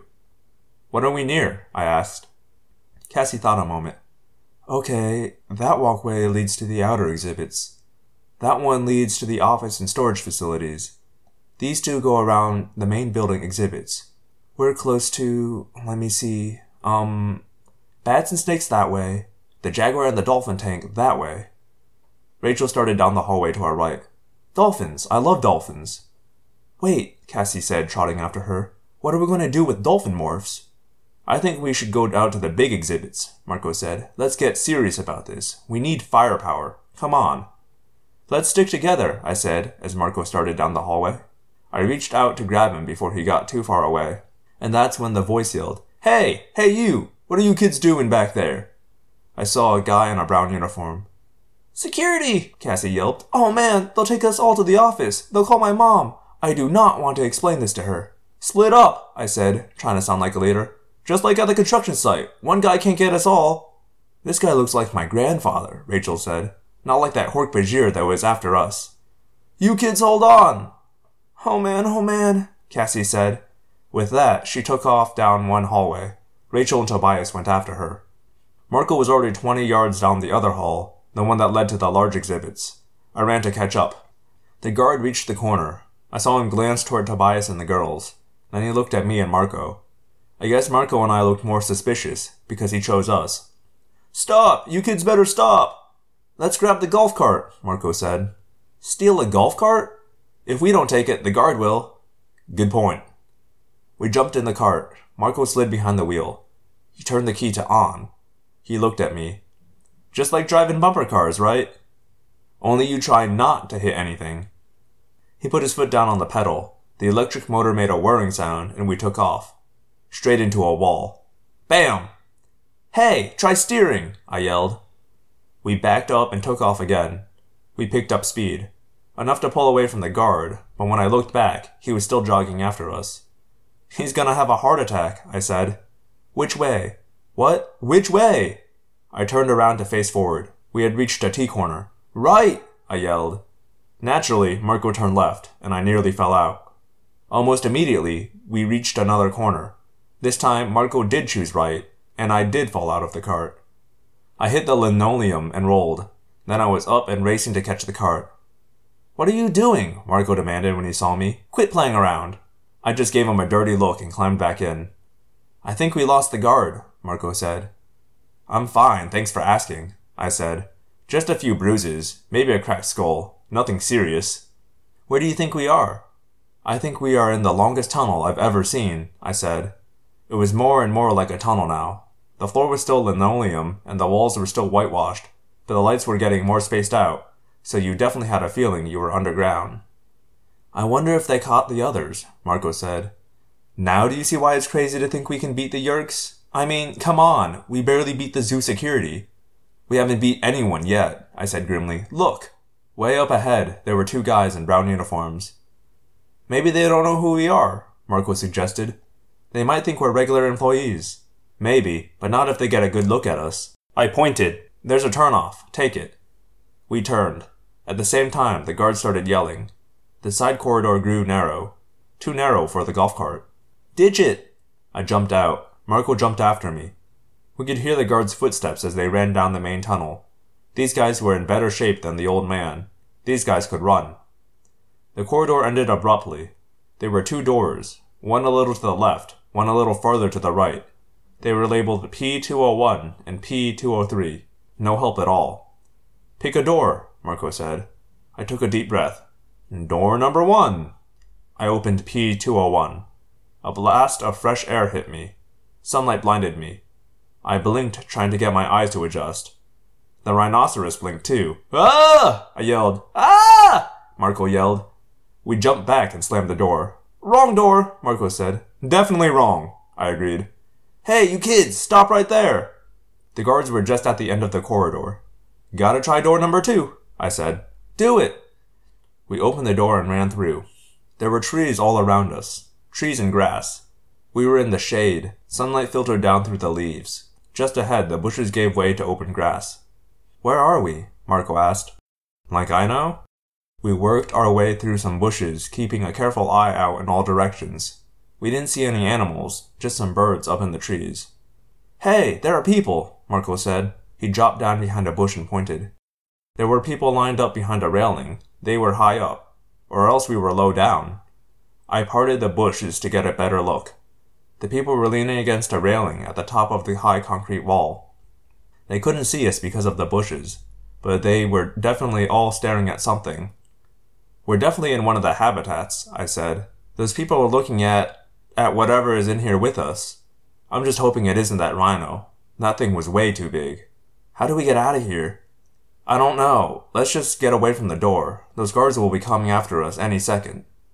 But, you know, in the back of my mind, I was thinking, hmm, why haven't those guards come after us yet? Marco and I crawled through the bushes and around the base of the big trees. We reached a corner of the wall, hidden from all the people above. That is an awfully high wall, Marco observed. That's got to be 30 feet high. This is not good. That wall is high for a reason. There's something in here they don't want to escape. I scanned the wall. There was a steel ladder set into the concrete about 50 yards away. I guess that's the way out. Let me ask you something, Marco said. Why haven't the cards come in after us? I mean, if this was like the deer and antelope exhibit, they'd come right in, wouldn't they? We have to think, not panic, I said. I am trying not to think about why those guards didn't come in here. I moved back into the shadows of the bushes. Besides, maybe there's nothing in here at all. I squatted down on my haunches. My butt touched something warm. I had a terrible feeling right at that moment. I looked up and saw Marco. Normally, Marco has a kind of dark, tanned face, but his face was white, and his eyes were very large. Marco? I said very slowly and very quietly. Is there something behind me? He nodded. What is it, Marco? Um, Jake? It's a tiger. Chapter 20 A male Siberian tiger, to be exact. 10 feet long, 700 pounds of deadly speed and unbelievable power. You know those old Tarzan movies you see on TV sometimes, where Tarzan is wrestling a tiger and actually winning? Let me tell you something. You want to know what your chances are of wrestling a tiger and coming out alive? They're about the same as your chances of jumping off the Empire State Building and surviving. I have an idea, Marco said shakily. Let's leave. Don't run, I said. It might just get his attention. I think he's noticed us, Marco said. I think he knows we're here, Jake. I think he's looking right at us. Look at his teeth. Don't freak. I have an idea. The morphing. If I acquire him, it'll put him in a trance. Acquire? Acquire what? You can't acquire anything about him. He's the acquirer, and you're the acquiree. He's going to acquire your butt for dinner. He's going to acquire you and spit out the bones. I swallowed hard. I tried to touch the tiger, but my hand was shaking too much. I took a couple of deep breaths. I heard somewhere that's supposed to calm you down. I guess it works. Unless you're practically sitting on a tiger. Then absolutely nothing calms you down. Nice tiger, I whispered. He just watched me. He had this lazy, who cares look. This look of total, complete, absolute confidence. Almost like he thought I was funny. Like maybe he enjoyed watching me shiver and shake. Please don't kill me, I said. Don't kill me either, Marco added. I reached my shaking hand toward the tiger. His eyes followed my hand. I touched his flank. It rose and fell with his breathing. Concentrate, Marco whispered. I was already concentrating real hard on the tiger. I was concentrating on his teeth. I was concentrating on the rippling muscles underneath his pale orange and black pelt. I was totally concentrating on the fact that he could swing that big, massive paw of his and send my head flying across the grass like a soccer ball. The tiger's breathing slowed. His eyes fluttered a little and slowly closed. How long does the trance last? Marco whispered. Well, about ten seconds after you break contact. That's what it was with Homer. Ten seconds? Ten seconds? Yeah, so be ready to run. I've been ready to run. I started to pull away, but then I hesitated. It was a strange moment, because right then I realized what I was doing. It hit me. The tiger was becoming a part of me. All that power and confidence was becoming a part of me. He's beautiful, isn't he? I said. I expected Marco to say something sarcastic, but he said, Yes, he's magnificent. Then he added, But let's get out of here before he shows us why he's king of the jungle. That's lions, I said. They're supposed to be king of the jungle, but let's not tell him that. You ready? He nodded. Now! I yelled. I jumped up and we tore for the ladder. In my head, I was counting off the seconds. One, one thousand, two, one thousand, three, one thousand. Something was moving. Fast! An orange and black blur! Right then I realized it. Duh. There was more than one tiger in the habitat. I heard screams coming from the spectators above. I guess they could see us now that we were out of the bushes. Marco leaped and grabbed the rung of the ladder. He scrambled up. I was about one tenth of a second behind him. The tiger leaped. His claws scratched the concrete just inches below me. And then he let out a roar that made the rungs of the ladder vibrate in my hands. what a noise! It echoed and reverberated and made my insides turn to liquid. Marco practically flew up the ladder and over the side of the wall. I flew right after him. It's amazing how fast you can climb a ladder when there's a tiger roaring for your blood. There they are! Someone yelled. Get them! Stop! Guards! At least three of them. Should we morph? Marco yelled to me. No, just head for the crowds. There, over by the dolphin tank. It was a close call, but we made it to a big crowd just a dozen feet ahead of the guards. From that point, all we had to do was hunch down and squirm between the people till the guards lost sight of us. We worked our way to the front gate, always crouching so our heads wouldn't show above the crowds. What, did you morph into a midget? It was Rachel. She was right in front of me, looking amused. Tobias and Cassie were there too. The guards were after us, I said. I had almost stopped shaking from my close encounter with the big cats. Almost. Oh, quit playing around, Jake, Rachel said. Let's get out of here. I have to be home for dinner. It turned out the other three had not been chased at all, They'd lost the guards easily and had just gone on acquiring morphs, while Marco and I were risking our lives in the tiger habitat. The most annoying thing was that none of them even believed our story. Marco and I were a little resentful over that. We climbed on board the bus and practically collapsed into our seats. We could have been killed, Marco said, pouting. Really, I'm telling you. It was down to a few inches. Yeah, whatever, Rachel said. Don't obsess over it. After all, we still have tonight to deal with. Whatever danger you think you had today, it will probably be nothing next to what's going to happen tonight.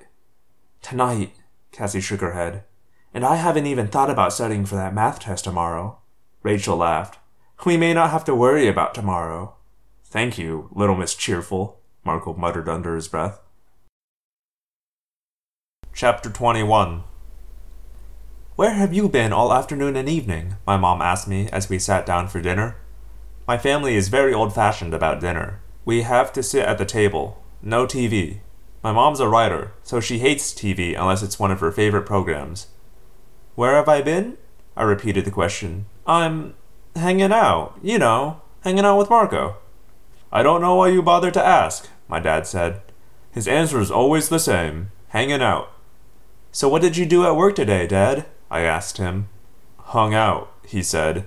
He gave me a wink, and we all laughed. I glanced over at Tom. He was eating chicken casserole like the rest of us and laughing. He seemed so normal. You doing anything tonight, Tom? I asked him. Why? I tried to look casual. You know, I was thinking maybe we could shoot some hoops, I said. Maybe you could teach me some new moves and I could take another shot at making the team. Sorry, man, he said. I have things to do tonight. Yeah? Like what? I asked. Hanging out, no doubt, my mom said. Eat the broccoli, Jake. It's good for you. It's full of trace minerals and vitamins you can't get anywhere else. Okay, I said to my mom. You know how much I love trace minerals. I popped the smallest piece of broccoli I could find and tried to gag it down. I guess it wasn't any worse than eating a live spider. So, Tom, what was it you said you were doing? I asked him. He gave me a dirty look. Do I have to check in with you now? I have things to do. Is that okay, little brother? A girl, my dad commented. I know these things. I'm a doctor. No, Dad, not a girl, I wanted to say. A Yeerk pool. What's a Yeerk pool, Mom? Well, it's kind of a long story. I decided to try one more time. I guess a part of me still refused to believe what Tom was. Maybe you're just afraid to shoot hoops with me. Maybe I'd kick your butt. Yeah, that's it. Happy now? Tom sneered. His gaze met mine. Was there some sign in those eyes? Some evidence of the selfish, evil creature that was controlling him? No. I wish there had been. But there is no way to know who is a controller and who isn't. No way. It's what makes them so hard to stop. They can be anyone, anywhere. Even a person you think you know, a person you admire, look up to, love. I broke my gaze away from Tom's and looked down at my food. A few minutes later, Tom got up to go. I knew where he was going. After he left, I went to the upstairs phone, where my parents couldn't overhear me. I called Marco. He's on his way, I said. I called Tobias and Rachel. I tried to call Cassie, but I got her mother instead. She's not in, her mother said. She sounded worried. She wasn't home for dinner. She went out to feed some of the animals and didn't come back. My stomach clenched. She's probably just out riding one of the horses, I said, trying to reassure myself as much as Cassie's mom. You know Cassie. All the horses are in the stalls, she said. I took a couple of deep breaths. Something was wrong. What had happened to Cassie? I'll look around for her, I said. Don't worry. I'll bet she just saw some injured animal or something and went off to rescue it. You know Cassie, I said again. Yes, I'm sure she's fine. Right. She was about as sure as I was. But what could I do? The plan was set to attack the Yeerk pool and rescue Tom. Maybe Cassie was already at the school waiting. Maybe. I had a very bad feeling as I rode my bike to the school. I hid the bike across the street, the way we planned. Then I hooked up with Marco and Rachel. Cassie's missing, I said. And where's Tobias? Rachel pointed up at the sky. The sun was setting fast, but I could see Tobias circling high overhead. What is the matter with him? I exploded. He's got a two hour time limit, and we don't know how long this is going to take. Maybe we should bail until we find out what happened with Cassie, Rachel said. Could be she's just scared, Marco said. I am. Maybe, I agreed, although I doubted it. But they say you never know who's going to be brave or cowardly in a battle. I just hoped I wasn't a coward. The truth was, my mouth was already dry, and my heart was already pounding, and we hadn't even done anything yet. Tobias swooped down and perched on Rachel's shoulder. It surprised me a little. Why would Tobias perch on Rachel's shoulder? And she didn't seem at all annoyed. She rubbed her head against his a little. Are we doing this or not? Tobias asked.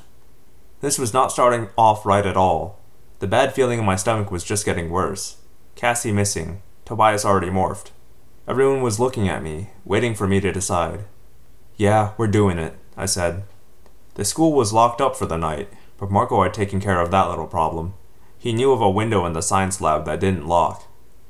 We crawled into the science lab through the window. It was dark except for the dying light of the sun that glinted off the glass beakers and test tubes. Tobias drifted through and landed neatly on the teacher's desk. Let me take a look, I said. I opened the door as slowly as I could and peeked out through the crack. I could see down the nearly dark hallway to the janitor's closet. Instantly, I pulled back in. There are people out there, I said. Three people heading into the closet. Controllers, Rachel said. I guess it's dinner time for Yeerks. None of us thought that was very funny. How are we going to get in there? Marco asked. Wait a minute, Rachel said. Do all the controllers know each other by sight? I mean, maybe we're controllers, right? So we just have to walk in like we belong there? Marco asked. Wonderful plan, Rachel. I have a better idea. Let's just kill ourselves now and get it over with. Maybe Rachel's right, I said. Big maybe, Marco pointed out. Big, huge maybe. How about Tom? He would know whether you were a controller. I cracked the door again and looked out.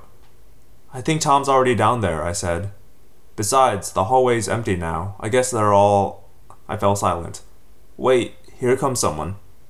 I stared. It wasn't easy to see faces in the gloom. I could tell there were two people. One was wearing a uniform. It was the controller policeman, and he was rudely yanking someone along with him. I could see that it was a girl. I didn't really want to see any more. Tobias, I said, I need you to use your hawk's eyes. Tobias fluttered over and stood on my shoulder. He peeked his fierce head out into the hall and then drew back. Yes, he said, it's her. I felt like the floor had opened beneath me. Marco grabbed me as I looked like I was about to fall. They have her, I whispered. The controllers. They have Cassie. Chapter 22 Who has Cassie now? Rachel stammered. That policeman. The controller. The one who came out to Cassie's farm. The one who was at the sharing meeting. He has her. He saw her at the meeting trying to get close to the full adults. Rachel let out a few choice words. We hadn't even started and already everything was a disaster. Okay, I said grimly. We go ahead, like Rachel said. We figure there are too many controllers for them to all know each other. I mean, they add new bodies all the time, right? So maybe we're new controllers, right? Oh man, Marco moaned. You have a better idea? I snapped. No, he said. I think we go ahead. We take our chances. Let's rock and roll. Okay then. Everyone act cool. I looked at Tobias. Too late for you to morph back now, but try not to let them see you. Rachel, Marco, and I stepped out into the dark hallway. My legs were stiff, my knees rickety. I was walking like Frankenstein trying to look casual. We headed for the janitor's closet. Fortunately, no one else was in the hallway. We entered the tiny room and stepped inside. I tried to recall the sequence for opening the door. Faucet to the left, then twist the second hook around right. The door swung open. There was more noise there than had been the other day, or maybe it was just that my human ears heard it better than my lizard ears had. There was a deep, sloshing, swooshing sound, almost like a gentle surf breaking on the shore. But that was the nice sound. The other sounds were horrifying.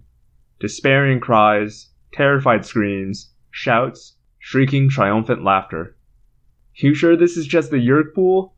Marco said in a nervous, shaky voice. I see a guy with horns and a pitchfork, and I am out of here. I stepped into the opening. The stairs were steep, and there was no rail, so you felt like you were about to pitch forward with every step. We descended together. The door closed automatically behind us.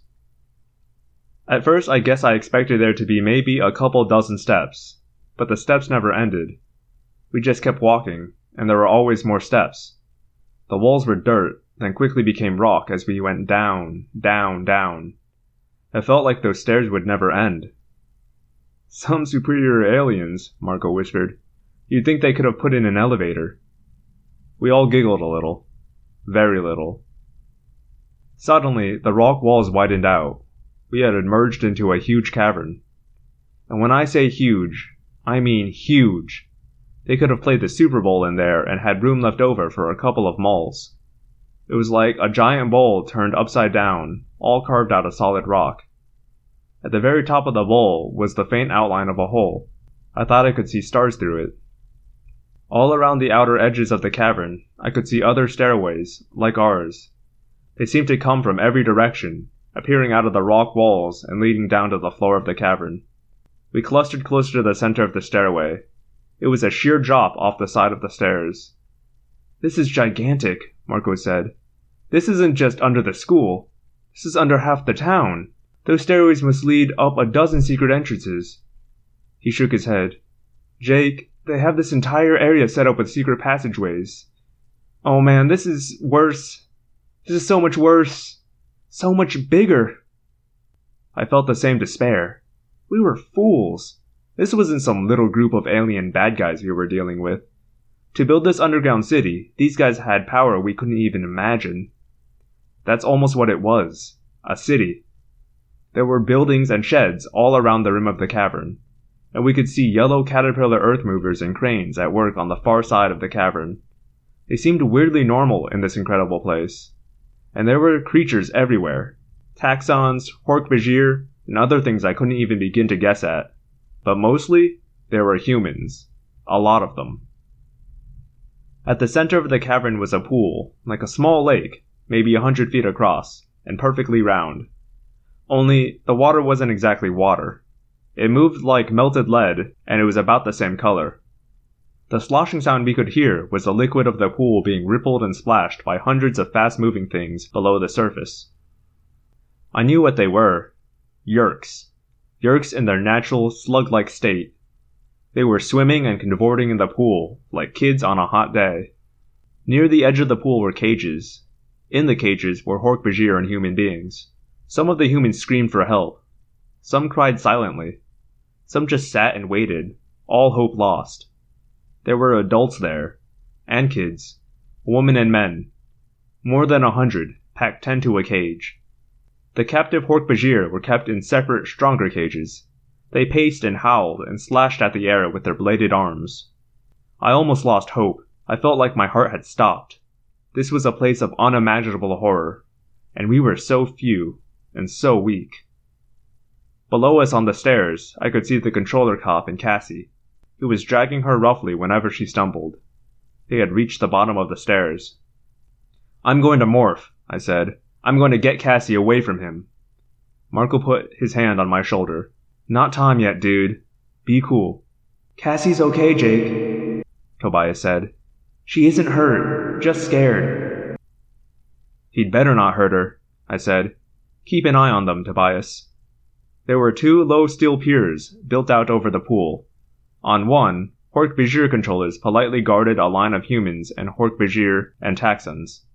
This was the unloading station. One by one, the people knelt down, bent over, and dipped their heads toward the slimy surface of the pool. The Hork-Bajir helped them. As we watched, a woman calmly bent over, her head just inches above the lead gray pool. A Hork-Bajir held her elbow gently to help her keep her balance. Then we saw the thing, dribbling, sliding, squirming, crawling out of her ear. A Yeerk. Oh, no, Rachel moaned. She sounded like she might be sick. Oh, no, no. When the Yeerk was all the way out of the poor woman's head, it dropped into the pool and disappeared beneath the turbulent surface. Instantly the woman cried out, You filth! Let me go! Let me go! I am a free woman! You can't keep doing this! I'm not a slave! Let me go! Two Hork-Bajir grabbed her. They dragged the woman to the nearest cage and threw her in. Help! The woman screamed. Oh, please! Someone help! Help us all! Chapter 23 Help! Please! Someone help us! We had been hearing cries like that all the way down those steps, but now we were close enough to give those cries a human face. It cut straight to my soul. There was a second steel pier. That was the loading station. There, the host bodies were dragged from their holding cages to have Yeerks re enter their heads.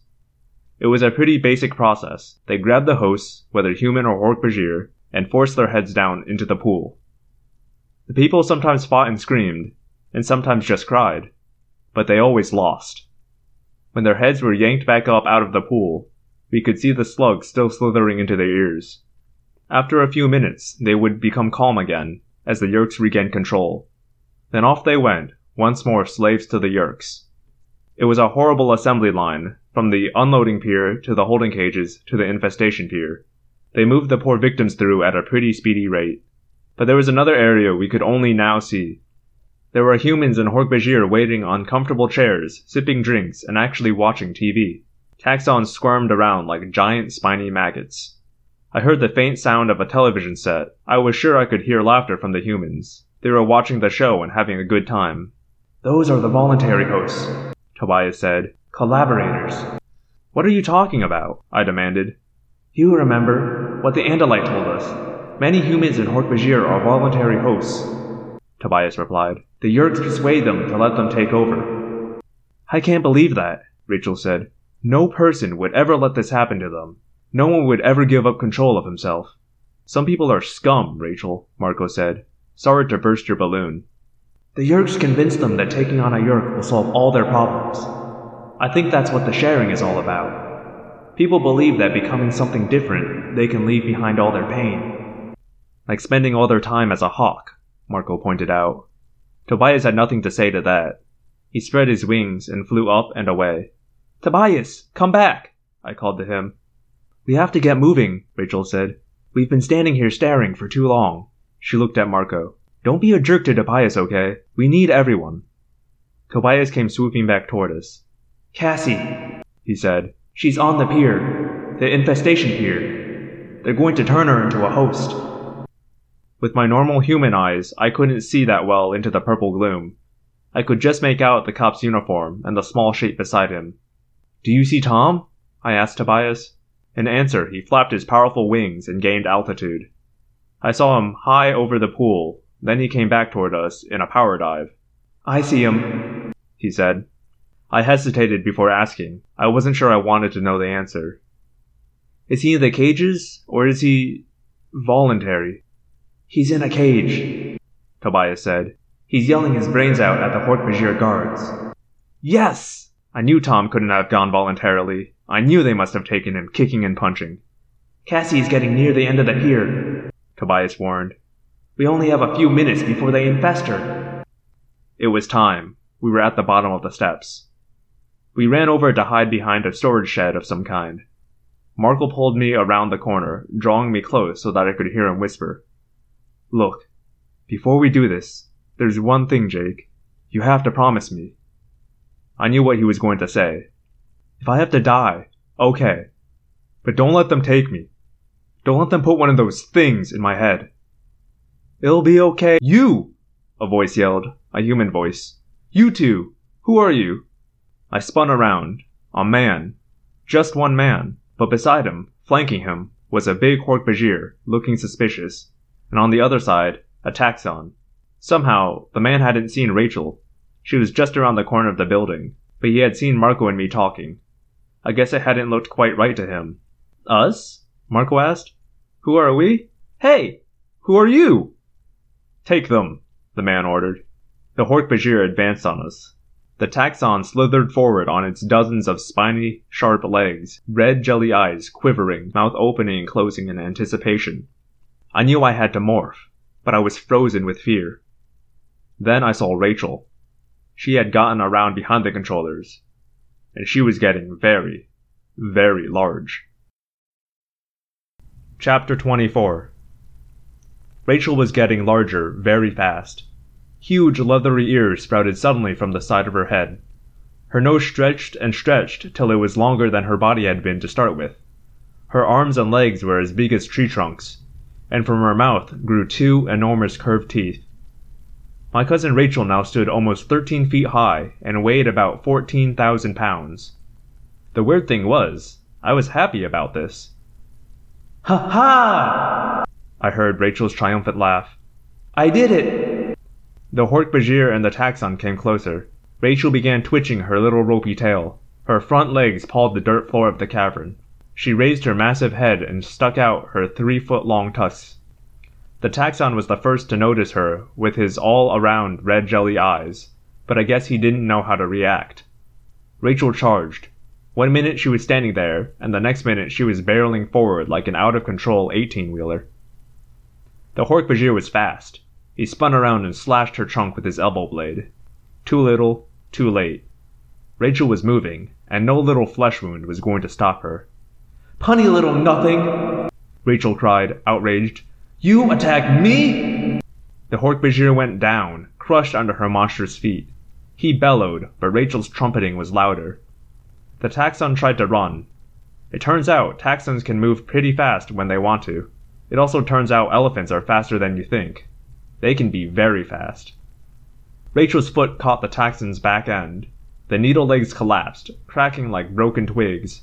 Yellow goo oozed from the popped flesh of the big worm. She just kept rolling over him, leaving behind a big, extremely disgusting pile of goo. The foul smell of the squashed Taxxon nearly knocked me out. The human was still just standing there. He said, An elephant? Like he couldn't even think about it being real. Rachel wrapped her trunk around his middle. Yeah, we heard Rachel say. An elephant. The man screamed. I guess he figured out it was real. Rachel threw him through the air. I never saw where he landed. Quick! I yelled at Marco. Morph! Nice work, Rachel, Marco said. Remind me not to ever make you mad. I focused on the tiger. I knew his DNA pattern was in me. I thought of him, lying there in his habitat in the gardens, wishing he were back in the jungle, hunting, taking down his prey. I guessed maybe he wouldn't mind the use I was making of his DNA. This wasn't quite a jungle, but it would have to do. More Hork-Bajir coming! Rachel said. Rachel turned to face them, tusks ready. I felt the morph begin. The hair grew from my face. The tail squirted out behind me. My arms bulged and rippled. They were massive.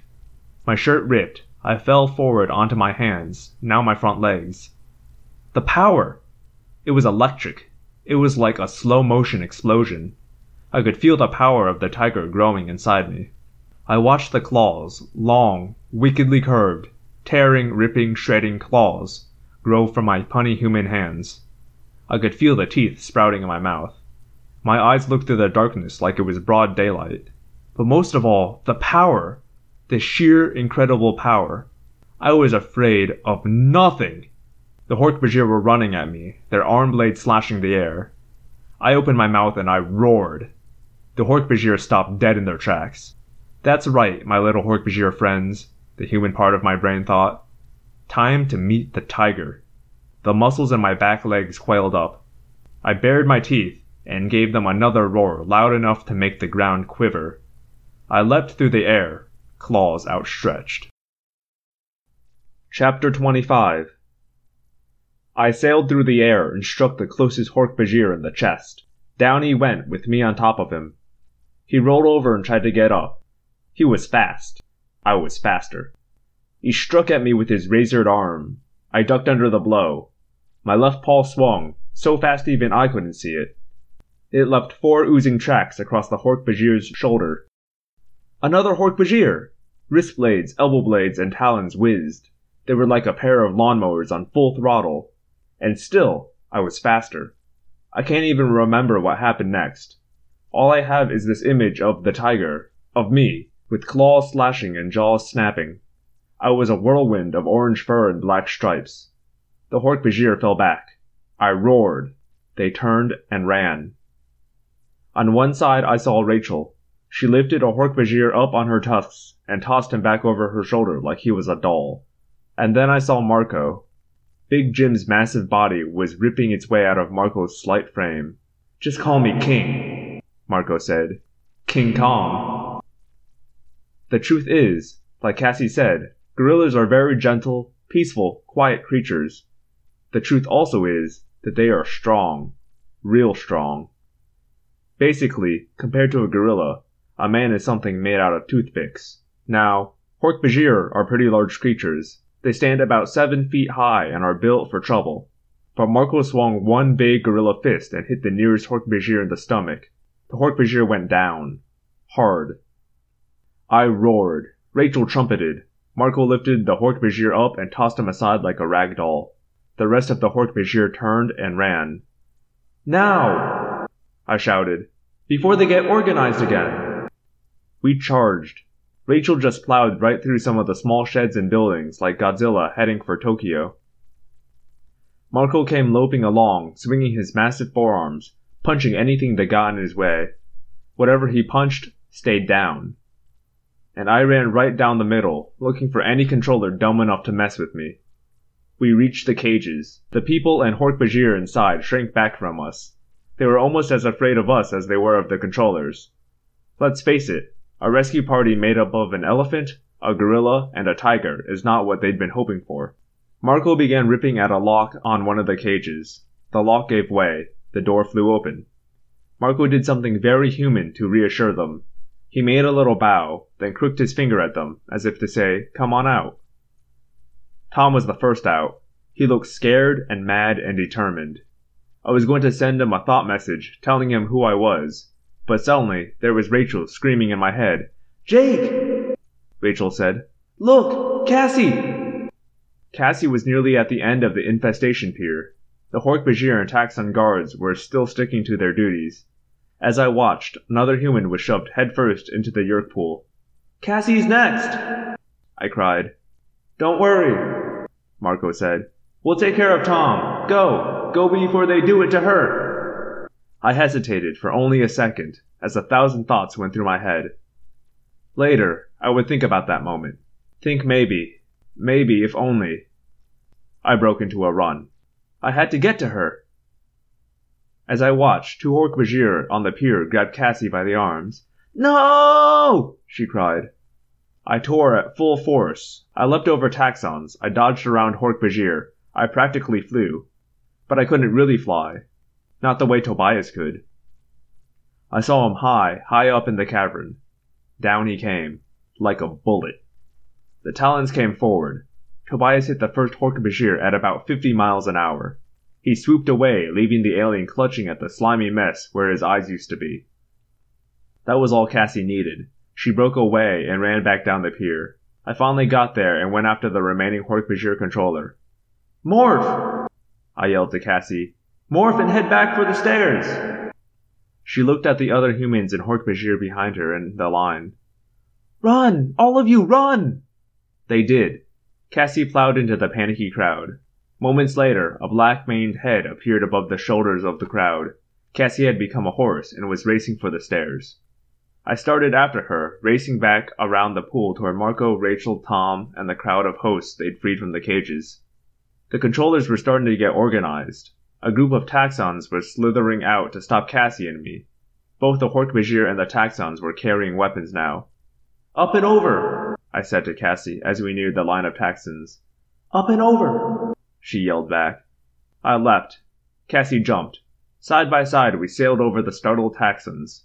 They fired their handheld Dracon beams, but too late. The beam sizzled the air behind us, and we blew past. I could see Rachel's towering gray bulk just ahead. The stairs were near. I saw Marco with Tom.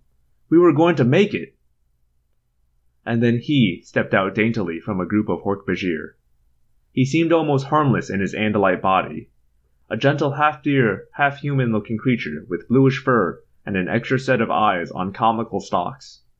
Visser 3 didn't look all that scary, not compared to the Hork-Bajir, the Taxxons, or even our own Earth animals. But Visser 3 had an Andalite body. He had an Andalite's power to morph. And he had been all over the universe, acquiring the genetic patterns of monsters like nothing ever seen on Earth. A Taxxon slithered up beside Visser 3 and spoke. It was a weird, half whistling sound.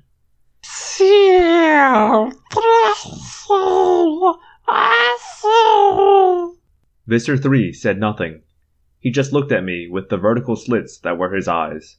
This taxxon fool says you are wild animals, Visser 3 said. He wants to know if he and his brothers can eat you. He laughed silently. But I know you are not animals. I know who and what you are. So, not all of you Andalites died when I burned your ship. It took me a couple of seconds to realize what he meant. Then it hit me. Of course! He thought we were Andalites. He'd guessed that we were morphs, not real animals. And he knew that the Andalites were the only species with morphing technology.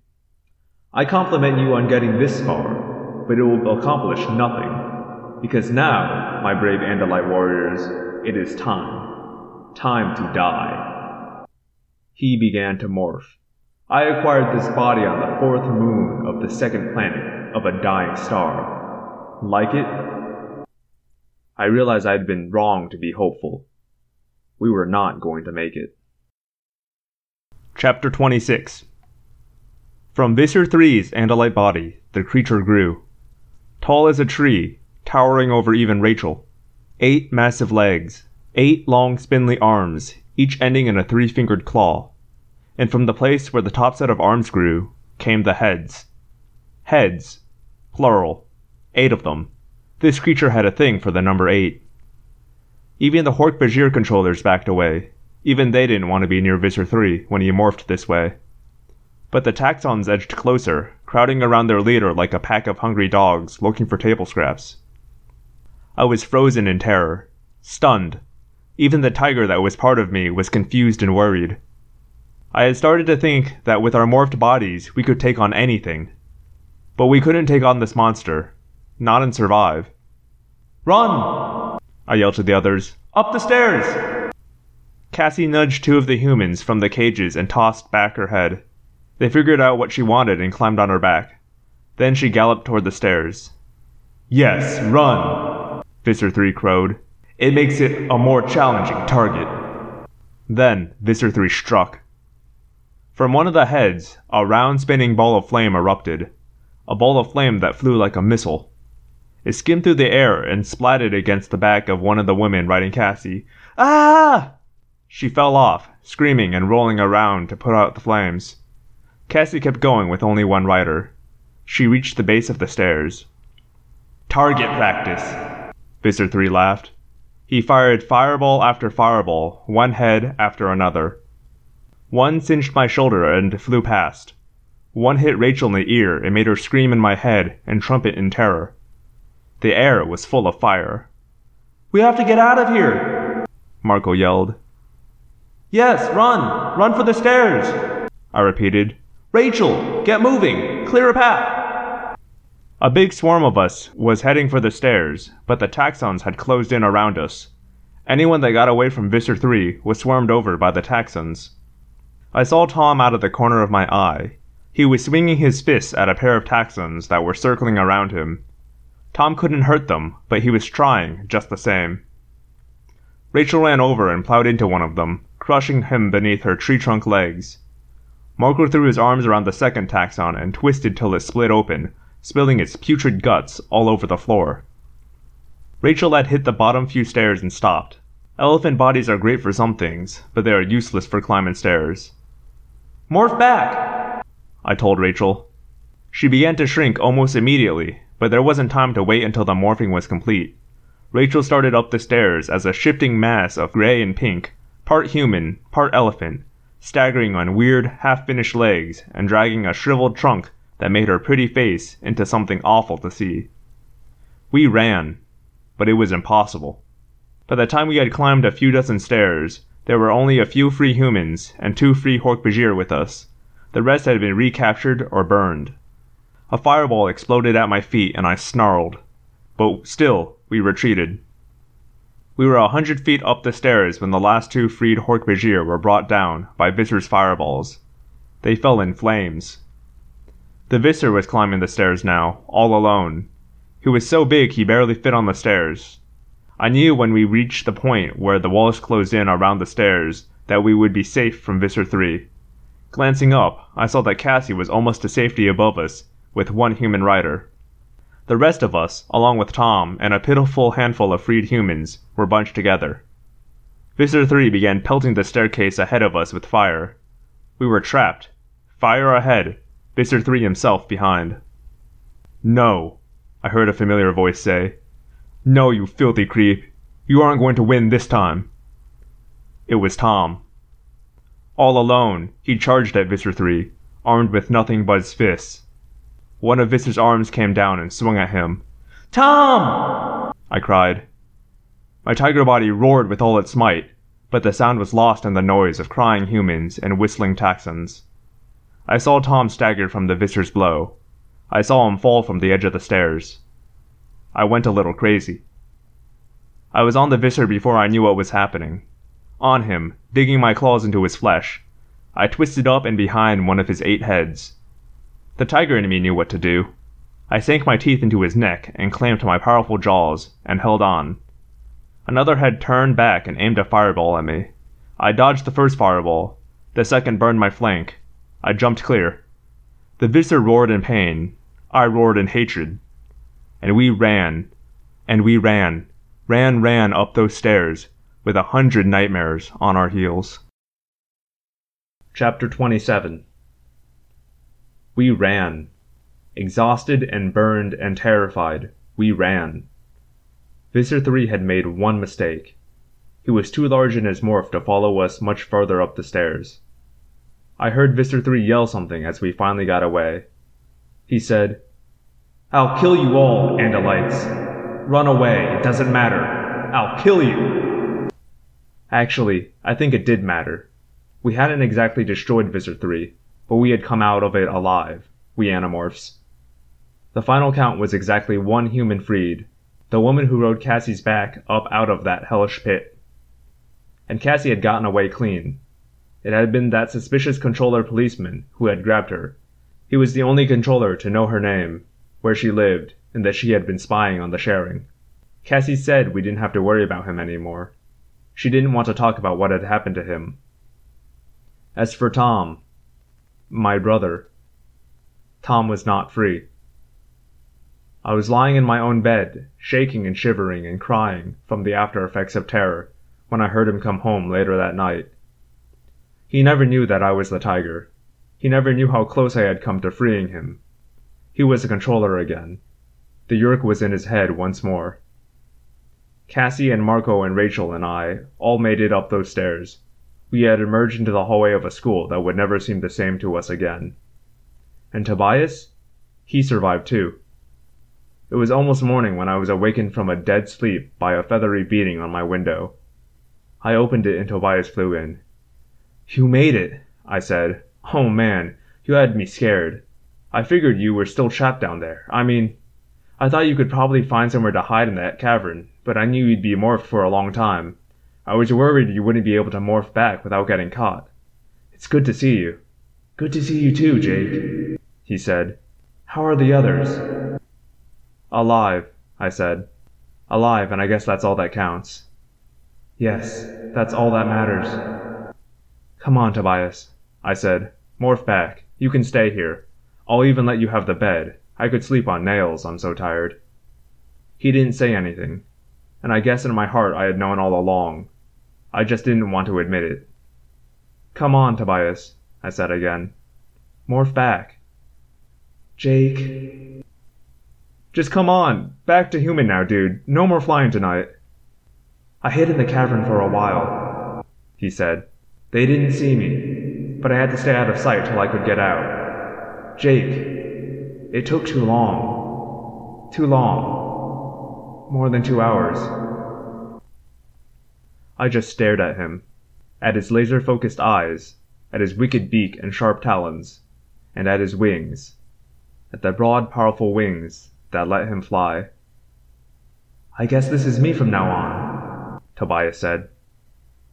I knew there were tears falling down my cheeks, but I didn't care anymore. It's okay, Jake. Like you said, we're alive. I went to the window and looked up at the stars. Somewhere up there, around one of those cold, twinkling stars, was the Andalite homeworld. Somewhere up there was hope. They'll come, Tobias said. The Andalites will come. And until then. I nodded and wiped away my tears. Yeah, I said. Until then, we fight.